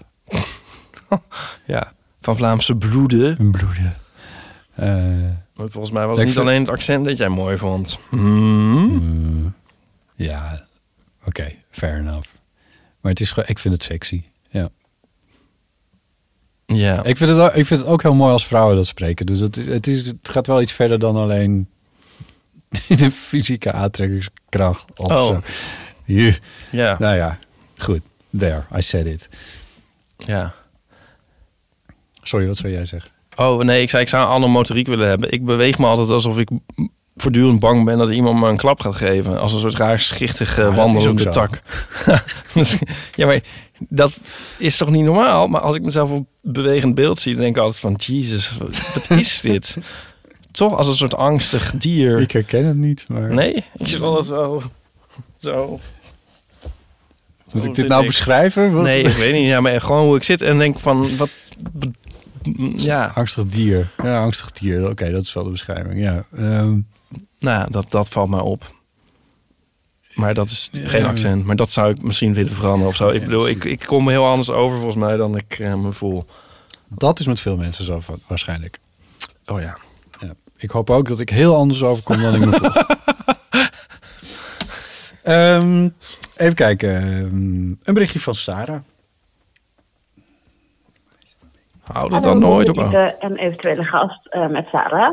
Ik wilde even iets zeggen over de kwestie eh, partner. Eh, voor de naam van je vriend of vriendin. Tijd Ik geleden. weet namelijk dat in Amerika en Engeland in ieder geval. eh, juist vanuit de homobeweging of vanuit de GLB die eh, beweging. LGBT, er wordt gestimuleerd dat iedereen elkaar partner noemt. Om juist zeg maar, een beetje genderneutraal te houden. En ik me- volgens mij zijn mensen die het. Dat vind ik zelf eigenlijk een heel mooi ja, idee. Want je bent partners en het doet eigenlijk niet toe of het een man of een vrouw is. En ik heb soms het idee dat mensen die bijvoorbeeld wel, nou, nee, die wel samen wonen en kinderen hebben, maar niet getrouwd zijn, dat die soms partner zeggen omdat ze mijn vriend of mijn vriendin misschien een beetje te jeugdig vinden klinken of zo. Dus ehm, ja, ik, ik eh, ben erg voor dat iedereen gewoon partner zegt. Het hoef je ook niet ja, eh, te duiden of iemand wel of niet is getrouwd.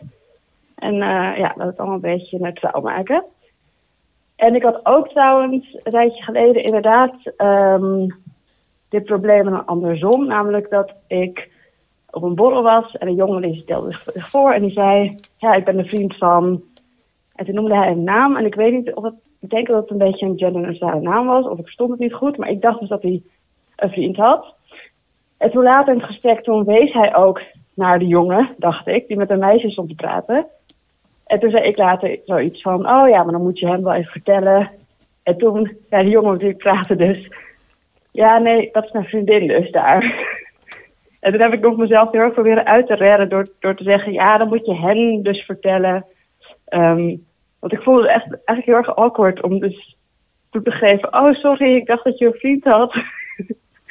Want ik denk dat toch, oh, misschien dat mannen toch beledigd zijn of zo als je dan, weet je, als je ze maar één seconde hebt gezien dat ze misschien, weet je, worden aangezien voor homoseksueel of zo. Niet dat dat zou moeten, maar ja, ik weet dat is echt heel awkward. Ik, ja, volgens mij heb ik mezelf echt heel slecht uitgered. En Volgens mij had het heel erg door dat ik dacht dat hij vriend had. Maar goed, Ehm, dat is inderdaad andersom. En ik dacht, ik vond het wel gek. Want ik dacht, waarom ging ik er nou van uit dat hij een vriend had en niet een vriendin? Maar ja, soms zit je hoofd rare dingen waar je zelf ook niet goed bij kan. Dus, eh, nou goed. Ehm heel fijne dag nog en eh ga zo door met de podcast. Dag. Dankjewel, dankjewel Sarah. Ehm, ja, partner. Ja. Ik snap dat dat in eh, Engelstalige landen eh, werkt. Maar ik, we hebben het al eerder over gehad. Ik vind partner een beetje gek in het Nederlands. Ik ook. Ja. Heb ik al, ehm, ook al, toen is dat Code en Bie liedje aangehaald. Dat zou kunnen. Van de Bie zingt dat dan van... Jij noemt het relatie, ik hou hem van. Jij spreekt van je partner, maar ik ben je man. Nee. Zo'n liedje. Oké. En ehm, ik moet eerlijk zeggen dat ik wel eh, haar verwarring over als een man over zichzelf zegt: Ik ben de vriend van. huh? Of als een vrouw zegt: Ik ben de vriendin van. Ik kan dat in mijn hoofd niet helemaal goed processen over het algemeen. En denk dan ook dat het over homo's gaat. Ja? Maar Ja. Je kan wel meer niet processen in dat hoofdje van je. Nee. dat, nu wil ik je slaan. Ehm, en eh, eh, ik heb dan met meer dingen hoor. Ik heb, links en rechts kan ik bijvoorbeeld niet uit elkaar houden. Daar moet ik echt heel hard over nadenken. Dit heb je van mij. Je, gaat, je zit nu mij na Oh, te doen. nee, een nee, beetje. nee, nee, nee. En, eh, en maar het, eh, Bert en Ernie kan ik ook niet uit elkaar houden. Dat- Ernie? Ja, Ernie. Dat die elkaar... eh, dat, dat, ga je straks een puzzel leggen van Dat- Ernie. dat de Dus een ga je Bert- zeven puzzels van Waar ga je, ga je hier nou op los? ja. Ik kan die twee niet uit elkaar houden, omdat, omdat, omdat ze elkaar... Ja, dit, dit is dus gek in mijn hoofd. Maar Ja. De- als de, als de, Onder andere. De een heeft het over Bert de hele tijd. En dan denk ik dat hij dat zelf is. Oh, dat is oké. Oh. Ja, en dus als, hij, als een man... Nu zeg je iets. Of een jongen zegt van... Ik ben de vriend van... Denk je ook dat, dat ik Botten heet omdat ik altijd zeg Botten? Ja joh, natuurlijk. Moest ik heel lang nadenken voor ik deze opmerking kom. Maar het, het is niet uitgesloten, Ipe, dat er mensen zijn die ons, dit heel verwarrend. Wie, is, die wie heet er ons- nou Ipe? die ons niet uit elkaar kunnen houden. Ah, jezus, wat een deprimerende gedachte. ik was net best wel, ik was best wel, ik begon deze aflevering heel gedeprimeerd. Toen werd ik, Ik- best wel weer vrolijk en nu zeg je dit weer. Ik ben de knappe. Yes. Eh, ja. Oh my god. Ja, ja, goed. Ehm, ik weet niet, Sarah, of dit een pleidooi was voor het invoeren van partner voor, eh, als verandering voor vriend of wat dan ook maar. Ik moet denken aan, ook aan, aan genderneutrale toiletten. Van dat moet iedereen daar dan. nee, stop, stop, stop, stop. Nee. abort, abort. Ik was heel benieuwd. Oh, Maar- welke weg sluit hij hierin? Nou ja, maar ik, ik weet niet. Die stopborden de hele tijd. Om een soort, soort. Ja, nee, ja, ik kan dit niet meer redden. Maar Nee. om de verwarring, je, mag ik even? om de verwarring maar compleet te maken. Dat Ja. iedereen dan maar partner gaat zeggen. Dat weet ik niet of dat nou helpt. Nee. Voor mij hoeft dat niet. Bedoelde je dat als ergens genderneutrale to- neutrale toiletten zijn, dat er dan ook nog steeds gewoon man- en vrouwen wc's zijn waar mensen dan ook nog naartoe kunnen? Was dat je train of thought? Nee, ik had laatst... We hebben het hier wel eens gehad over de genderneutrale...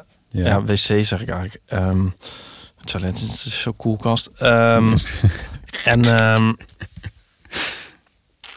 Ja. nu laat...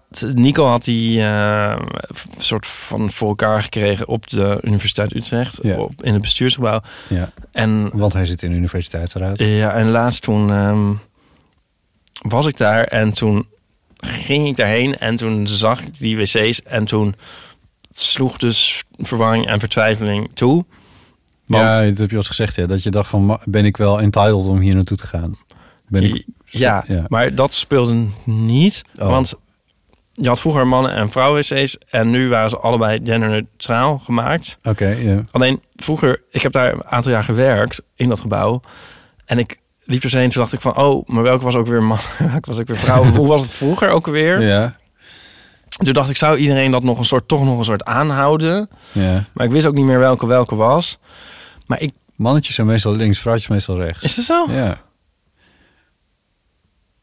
Niet altijd, maar wel vaak. Maar goed, ik kan links en rechts niet uit elkaar houden. En in ieder geval, wat ik dus niet wil, wat ik toen ook al zei, ik, ik, ik wil dus niet in iemands space zijn of Nee. iemand laten schrikken of zo. Ja. Dat vond ik dus vervelend. En, en het kon niet slechter aflopen, want ik deed dan zo op de gok een deur open. En meteen, alsof er een soort geschrokken hert stond, stond daar een meisje met heel grote ogen me aan te kijken. en toen dacht ik van, oh nee, dit was dan de verkeerde of zo. Van, het had toch niet gemoeten of zo. Oh ja. ja. Maar ja, ik kon niet echt iets anders doen. En ik dacht ook, ik ga niet ook nu de deur weer dicht doen en omdraaien. Nee. En dan moet je ook gewoon doen alsof je weet wat je doet. Ja. Maar eh, ja, dus... Maar Mag ik je zo vragen? ja, Hangen er dan nog eh urinoirs? Of is dat ook de koelkast? Hoe zeg je dat? nee, dat kan niet. Pisbakken. Oh ja. Maar ja, die is achter een soort luik. Achter een soort saloondeurtjes. Oh, oh, oh oké. Ja. Dus daar Want hield de was- neutraliteit dan wel heel snel op. Ja, want in die zin werd ik wel weer vrijgepleit dat ik dus wel gekozen had voor de voormalig mannen-wc, blijkbaar. waar die nog hingen. Weliswaar nu afgescheiden met Ja. salondeurtjes. Ja. Saloondeurtjes. Ja. Maar ik dacht ook wel weer, want nu dan weer... eh, ik denk ook wel van, daar moet ik dan allemaal weer aan wennen. Nou klinkt het echt alsof ik uit de 18e eeuw kom, maar ik, oh, ik zoek het probleem niet bij de... ik, ik weet niet wat het probleem is. er misschien helemaal geen probleem. In ieder geval, voor partner hoef ik dit niet. Ik vind het prima als iemand een man heeft en die zo wil noemen. Zeg dan, zeg, mag je Ja. voor mij dat zeggen? Het kan de emancipatie Ja, ook ik vind het eigenlijk allemaal goed. Eigenlijk vind ik alles goed. Dat Ja, wilde ik eigenlijk is- zeggen. ja, precies. Ik hou het van iedereen en ik vind dat iedereen alles Het mag CDA doen, mag zolang je de ander niet schaadt. Ja. en het CDA mag op Pride. Ja.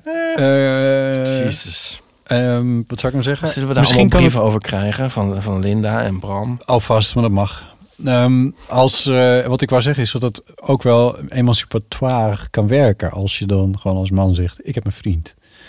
Terwijl als je zegt partner, dan laat je toch een beetje over Ja. aan de fantasie van, of wat dan ook maar. Ja. Speaking of Linda, we gaan nog even naar haar luisteren. Hoi, Botte, Ipe en misschien een gast. Het is met Linda Duits. Ik bel maar weer eens met de eeuwenfoon, want ik zit ergens mee.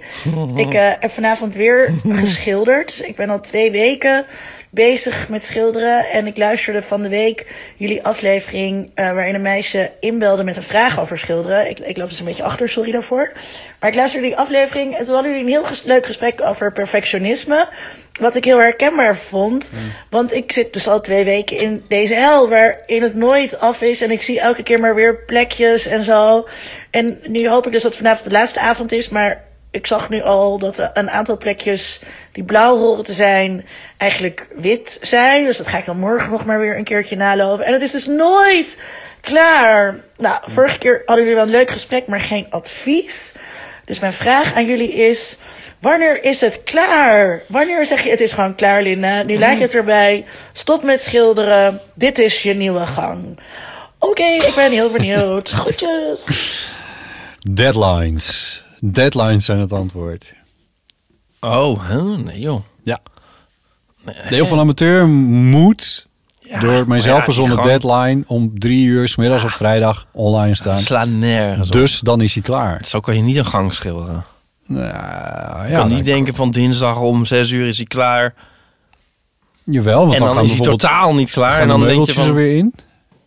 Of, eh, of dan ga je op vakantie. Of dan eh, begin je aan, eh, aan, een, aan een examenperiode. Of, Je kan misschien soms jezelf een klein beetje voor de gek houden, maar dit zou dan wel de scam of the century zijn.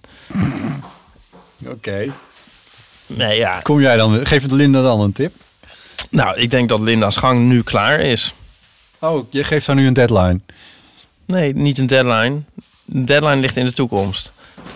Hij is, al, hij is Nou, gewoon klaar. Is hij dan nu eh, op eh, donderdagmiddag tien over zes eh, Ja. klaar? Of is hij op het moment dat deze podcast Toen zij dit insprak, online- was hij al klaar. Toen- Ja, maar dat hoor je toch aan alles? Nee, ze zegt van dit zijn nog plekken die wit zijn, die blauw hoorden te zijn en al die shit. Ja, maar je hoort aan haar, vind ik wel, van... Ja, het wordt gewoon niet beter. En hier kunnen we het beter bij laten. Dat hoor ik er heel erg uit. Wel, Vorige keer hadden we het advies van... Moet je nou, ver- moet, moest dat meisje nou naar Londen verhuizen? Ja. We hadden allemaal zoiets van... Ja, ze weet zelf ook wel dat ze dat niet moet doen. Nou, hier heb je echt zo van... Ja, Linda weet zelf weet ook wel dat het nou ook klaar is met die gang. Ja. Hè, geniet ervan. Ja. En ehm, ik zou zeggen, Linda, ga niet zo naar die gang kijken... maar kijk naar die schitterende nieuwe boekenkast. Die ze ook heeft geïnstalleerd. Ja, moet je eens kijken op Instagram. Moet Ja. even de luisteraars even naar Linda Duits op Instagram. Ja. La La Linder, geloof ik. La La La Linder. Ja, La zoiets, Linder. ja, je vindt het wel. La La Linder. En ehm, ja, dat is toch leuk? Ja. We maken dan die paar blauwe of witte vlekjes. Moest die gang nou wit of blauw worden? Die gang moest blauw worden, maar daar, Waarom daar hangen... blauw? Verf hem maar weer wit, Linda. Het is een soort lichtblauw. Jezus. oh god. Ja, maar is dit ook een tip in bredere zin van wanneer dingen klaar zijn? Dat je, Ah, ja, je moet op een gegeven moment dingen gewoon klaar verklaren. Dat is gewoon zo. Ja. Dus is bij Verklaren. dit soort dingen dan. En artistiek iets is weer anders misschien. Ja, maar zelfs daar. Ja, daar is eigenlijk misschien nog wel veel meer. Zelfs, maar- zelfs Ja. Pollock heeft op een gegeven moment gezegd... Nee, nu is het af. Is het zo? nou ja. Of hij kon dat niet. Nog één van, ik- drupje. Ik rij hier eh, maar de berm in, want anders weet ik het niet. Wat dat betreft had Newman het beter bekeken. Nou ja. Wat ben je opeens belezen? Ja, dank je. Ehm, moeten we hier nog iets over zeggen? Ehm, nou, wel gezellig om Linda weer eens te horen. Als je nou nog meer van Linda wil horen, dan moet je eens naar de nieuwe geeky dingen luisteren over Alien. Lees eventjes het middelste bericht voor als je wil. Doen we die nog even? Even inleiden. Oh, als ik het toch weer lees. Ik heb zelf ook niemand om mee te oefenen. Dus als ik koffie wil drinken, is toch wel eenzaam. Wat Jesse schrijft bedoel je Ja. aan eh, Valerie, ja. Ik ga ook Noors leren. Om met Jesse koffie te drinken. Ja. Ehm Anouk dan. Nou. Hallo, Botte en Ipe. Dit is opvallend, want ze heeft Botte met een hoofdletter geschreven en Ipe met een kleine letter. Hm, Dus snap wel, ik wel. Hoeveel moeite moet je doen om Botte met een hoofdletter te schrijven? Want, ja, hè? Autocorrect gaat overal. Ik bedoel, ik kan honderd keer een hoofdletter zetten en het wordt ploep weer toch weer een kleine letter. Terwijl Ipe, nou, dat lukt dus niet zonder hoofdletter. Enfin. Waar gaat dit over? Nou, Moet je het dit even is even belangrijk. Ja, maar- ja. Ja, ik had trouwens laatst iemand en die woonde aan de Pauwenstraat. Pauwenstraat? Ja, moet je Oké. eens Pauwenstraat proberen in je telefoon op te schrijven. Ja, dat wordt natuurlijk een voortdurend eh Pauwenstaart. Ja. ja. Dan kan je echt 50 keer proberen voor dat, dat lukt nog niet. Ik, ik op toen uiteindelijk want ik moest hem iets opsturen, toen heb ik op de envelop ook nog van de weerom staat ook nog Pauwenstaart geschreven. Ehm, ik kom maar niet aan het bericht toe. Hallo, Botte en. Moet ik het inleiden? Nee, eh, dat blijkt toch wel. Oké. Ik weet niet of jullie nog op zoek zijn naar de jongste slash oudste luisteraar. Maar misschien ben ik wel de jongste, want ik ben... Bam, bam, bam, drumroll. Ja, heb ik niet. Ga Oh, ik dacht Ja. dat je die opzocht. Nee. 14! Ook nog maar net hoor. Mooi. Maar ja, dit is natuurlijk hele belangrijke info. Nou ja, groetjes. Al dus underscore Anouk. Mooi. En ik denk dat we hier ook een ehm, bruggetje hebben naar de volgende mailer. Ja. Namelijk Rut. Beste Ipe, als niet-moedertaalspreker van het Nederlands vind ik het altijd heel erg leuk als jullie het hebben over taal. Zoals wanneer jij je met enige regelmaat opwindt over het gebruik van hele in plaats van heel. Oh ja. Zoals in bijvoorbeeld hele belangrijke info. Zie je het bruggetje? Nee, nog niet, maar ga verder. Ja, die dat schreef Anouk net. Oh. Ik had hetzelfde probleem toen mij voor het eerst een hele fijne dag werd toegewenst. Maar dan vond ik dit. En eh, dan, dan vond ik dit. Daar merk je dat het een niet-moedertaalspreker is. Mhm. Ja, ja. maar goed. Ehm, en dat is een URL van onze taal. De meest onderschatte website van Nederland. Is dat zo? Ja. Ehm, en ehm, dat is een stukje over het gebruik van heel versus hele. Zal ik gewoon de URL even noemen? Nou, Onze taal.nl slash taaladvies slash heel streepje hele streepje fijne streepje vakantie. Ja, dus ga gewoon naar taaladvies.nl en tik even een hele, dan kom je Ja. wel. Ja. En ehm, het mag dus allebei, is even de clue. Dus zullen we even verraden. ja. Maar je hebt Ja. toch, als je iemand een hele fijne maandag eh, wenst, dan, Dan, gaat zit er dan- toch een steekje bij je los. Dan Ja. moet je eigenlijk gewoon Afgevoerd. samen met de CDA-boot op de Gatemarkt afgezonken worden in het Balkanmeer. Misschien kan het jou ook een stukje verzoenen met van die hele stomme mensen. Het blijkt dus bijzonder hartelijk bedoeld te zijn. Heel veel liefs, nee, veel liefs uit Duitsland, Rut. Hele vele liefs. Dankjewel, Rut. Ja, mooi. De volgende keer doen we weer even iTunes recensies. Want ik wil even afsluiten met een berichtje van eh, Hanneke. Eh, maar dat is, dat is eigenlijk veel te lang. Oh, dan Ik zet je het aan en lopen ik- wij weg. Ja, ik En, raad iedereen ehm, af om, eh, om zulke lange berichten naar ons te sturen.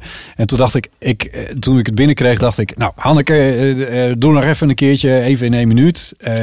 Maar toen zet ik het aan en toen kon ik het eigenlijk niet meer uitzetten. maar dan ga je, nou moedig je ze in een way toch aan. Ja, dus... Wij zijn, maar heel, wij zijn is- echt super erg tegen drugs. Maar laatst had ik een pil en toen ging ik hard, joh. Je, je helpt me echt met niks. Nee, je helpt me echt ook? met niks. Ja, Het maar- is een kutpodcast. waarom, waarom doe ik dit met jou? Ah, nou, maar goed. Dus, dan sluit ik nu af en dan gaan we dan even luisteren naar Hanneke. Ehm, nieuwe dilemma's en verhalen voor de eeuwofoon zijn welkom. Kunnen mensen inspreken op 06 1990. 68. Hielp ik je toch even 71. En eh, je kan mailen naar botten.eeuwvanamateur.nl. En als je echt wil, dan kan dat ook naar... ipe.eeuwvanamateur.nl. En weet je dat ik een tweede e-mail heb gekregen van iemand? Wat leuk. Ja. Ook een testmailtje. Een testbeeld. Had jij dat gestuurd? Ik had jou een testmailtje gestuurd. Dat was je Oh, grap van de testmailtje. vorige keer. Ja. Oh, ik dacht een testbeeldje. Sorry. Ehm, volgens mij was het alleen maar getal 2 of zo. Nee, ah, stond er. Er stond ah. Oh. Ja. Nou, nou, die heb je dan maar. Ja. iTunes recensies zijn welkom. Dan kunnen we die de volgende keer weer lekker voorlezen. Eh, en het helpt eh, nieuwe, eh, potentiële nieuwe Eeuw van Amateur luisteraars om ons te ontdekken. Dus vul die vooral in. Deel deze aflevering met vrienden en met collega's. Dat is natuurlijk ook van harte welkom als je deze heel leuk vond. Ehm, en je kan ons volgen op Instagram. Daar heten wij gewoon Eeuw van Amateur. En we hebben ook een website waar de show notes onder andere zijn te vinden. eeuwvanamateur.nl En dan wil ik jou bedanken, Ieper. Wie, mij? Bedankt. Bedankt. Graag En dan, gedaan. eh, ja, ook bedankt. En dan sluiten we af met het berichtje van Hanneke over keuzestress. Oké, misschien moet ik eerst even verder luisteren, maar ik moet even inbellen. Want, eh, nou, sowieso, ik ben niet meer de jongste luisteraar, want ik ben al 17 geworden. Ehm, maar, oh, en ik ben Hanneke. Want het gaat nu over van, ja, eh Aaf die zegt van, please, haal een 6 en ga niksen en ga eh lanterfanten. Maar zo ervaar ik het zo niet, want er is juist, zeg maar, ik ben 17 en ik word niet meer 16. Dat ben ik al geweest. En ik wil juist of zo alles eruit halen. En ik vind dat heel. Het is zeg maar heel vermoeiend. Want ja, het kan nooit allemaal. Maar aan de andere kant, ik zou er ook niet blij van worden als ik mm, het niet geprobeerd had. En nu klinkt het alsof ik dan voldaan kan zijn, terwijl ik niet alles, alles, als in de wereldbereis en z- alles eh, heb gedaan. Maar ik bedoel gewoon dingen die ik zou willen doen. Weet ik veel. mm, eh, sporten, wandelen, picknicken, kunst maken, video's maken, muziek luisteren, lezen. Maar die alles een beetje, denk ik. Maar ja, zeg maar, ik. Hmm, ik denk dat het tijd is dat ik. Oh, nou klinkt dit ook heel heftig. En dit is sowieso te lang voor de podcast. Maar nou ja, eh, ik heb namelijk een iets en dat noem ik de perfectionisme paradox. En ik heb dat niet echt helemaal. Tenminste, ik zit daar altijd een beetje op te broeden. Bijvoorbeeld als ik op de fiets zit of als ik niet kan slapen. Want ik vind het heel moeilijk om onder woorden te brengen. Maar het komt er zeg maar op neer dat. Nou ja, jullie hebben het ook wel eens over perfectionisme gehad. Maar mm, hoe ik denk ik mijn perfectionisme ervaar. Tenminste, ik denk dat ik wel perfectionistisch ben. Is dat je nooit tevreden bent. Omdat je dingen niet los wil laten. En als je dat eh, loslaten wel zou kunnen doen, dan zou je tevreden zijn. Maar, en ik zou ook wel tevreden willen zijn. Maar ik wil het daarvoor niet loslaten. Want mm, ik haal heel veel motivatie uit mijn perfectionistisch zijn. En dat is waarschijnlijk niet de goede bron om motivatie uit te putten. Maar dat is wel bijvoorbeeld voor schoolwerk. Kijk, ik heb gewoon een streefniveau. En daar wil ik aankomen. En dat is gewoon ook omdat ik het fijn vind om die cijfers te halen. Maar ook omdat ik niet wil dat ik ze niet haal. En dan kan ik denken van, oh, hoeft, kon ik maar iets minder tijd in school stoppen. Omdat het uiteindelijk niet uitmaakt. Want ik haal dat diploma ook als ik minder moeite doe. Maar nee, dat wil ik ook niet. Want het, ik, het vormt mij ook. Ik ben ook diegene die die cijfers haalt. En ik ben diegene die deze dingen allemaal buiten school doet. En ik zou er nog veel meer willen doen. Maar dat lukt dan niet. Dus ik ben ook nooit tevreden. Maar aan de andere kant zie ik ook niet in hoe ik tevredener zou kunnen zijn. Ja, behalve als ik meer los zou laten. Maar als ik meer los zou laten, dan zou ik minder doen. En ja, dan zou ik dat dus losgelaten hebben. Dus misschien zou ik dan wel tevreden zijn. Maar als ik minder dingen zou doen, dan zou ik minder dingen doen. En dat kan ik vanuit hoe ik nu ben, wil ik niet. Dus nou ja, het is een beetje een rondje wat ik zo de hele tijd draai in mijn hoofd. En het is ook niet dat ik van plan ben om dingen los te laten. Want dat wil ik niet en dat ben ik niet. Maar het is gewoon moeilijk. En dat wil ik nog even zeggen als reactie op dat Aaf zegt van ga lanterfanten. Want nee, ga niet lanterfanten. Want zeg maar, nou tenminste niet dat mensen het niet moeten doen, maar ik vind het zo'n eng idee dat ik niet terug kan. En dat, zeg maar, ik wil gewoon tevreden terug kunnen kijken. En het is echt niet dat ik op alles tevreden terug kan kijken. Maar ik wil gewoon in elk geval eh, kunnen denken van... Ik heb wel gewoon geprobeerd om toen te doen wat ik wilde doen. Ook al achteraf gezien had ik beter die tijd daaraan kunnen besteden. Oeh, eh, ja, eh, ik moet niet even, even niet vallen. Nou, sorry voor het luisteren naar dit lange verhaal. Ik snap dat dit niet in de podcast komt, maar ik wilde het toch gewoon eventjes kwijt. Lieve groetjes. Ik word er heel blij van om dit allemaal te luisteren. Ik ben nu ook aan het wandelen en ik vond dat ik dat moest doen. Alleen zijn er ook andere dingen waarvan ik vind dat ik ze moet doen. En het kan gewoon allemaal niet tegelijk. En ehm, dat is wel iets waar ik mee zit. Dat ik dan zoveel wil doen. Maar dan wil ik iets niet gaan doen. Omdat ik dan bang ben dat ik daarmee iets anders uitsluit. En sinds ik die gedachte in mijn hoofd heb kunnen formuleren. Van ik wil zoveel, dus doe ik niks. Bang om met A, B uit te sluiten. Eh, een beetje die zin, denk ik dan. Ehm, sinds ik dat bedacht heb, ga ik dan wel gewoon dingen doen. Ook al vind ik het inderdaad vervelend dat ik nu dan anderhalf uur aan het wandelen ben. Wat even goed is, omdat ik de hele dag op mijn kamer in een hol aan school heb gezeten. En ik van mezelf gewoon even buiten moest zijn. Want het is heel mooi en zonnig. En de lucht wordt zo mooie kleurtjes. En het ruikt een beetje naar zomer, naar buiten. En daar word ik heel erg blij van. Maar ondertussen zit ik ook wel in mijn hoofd met dat ik daardoor nu niet aan het lezen ben. Dat ik daardoor nu niet aan het leren ben. Dat ik daardoor nu niet aan het eh, sporten ben. Dat ik daardoor nu niet aan het schilderen ben. Dat ik daardoor nu heel veel dingen ook niet doe. Maar ja, dingen kunnen ook niet allemaal tegelijk. Dus ik denk dat ik maar even moet stoppen. Want anders ben ik jouw tijd, als je dit überhaupt luistert, ook aan het verspillen natuurlijk. En ik was al begonnen met zeggen lieve groetjes. Dus dan maak ik even af. Lieve groetjes. Ik luister heel graag. En ehm, ja, hopelijk tot Noorderzon. Doei doei.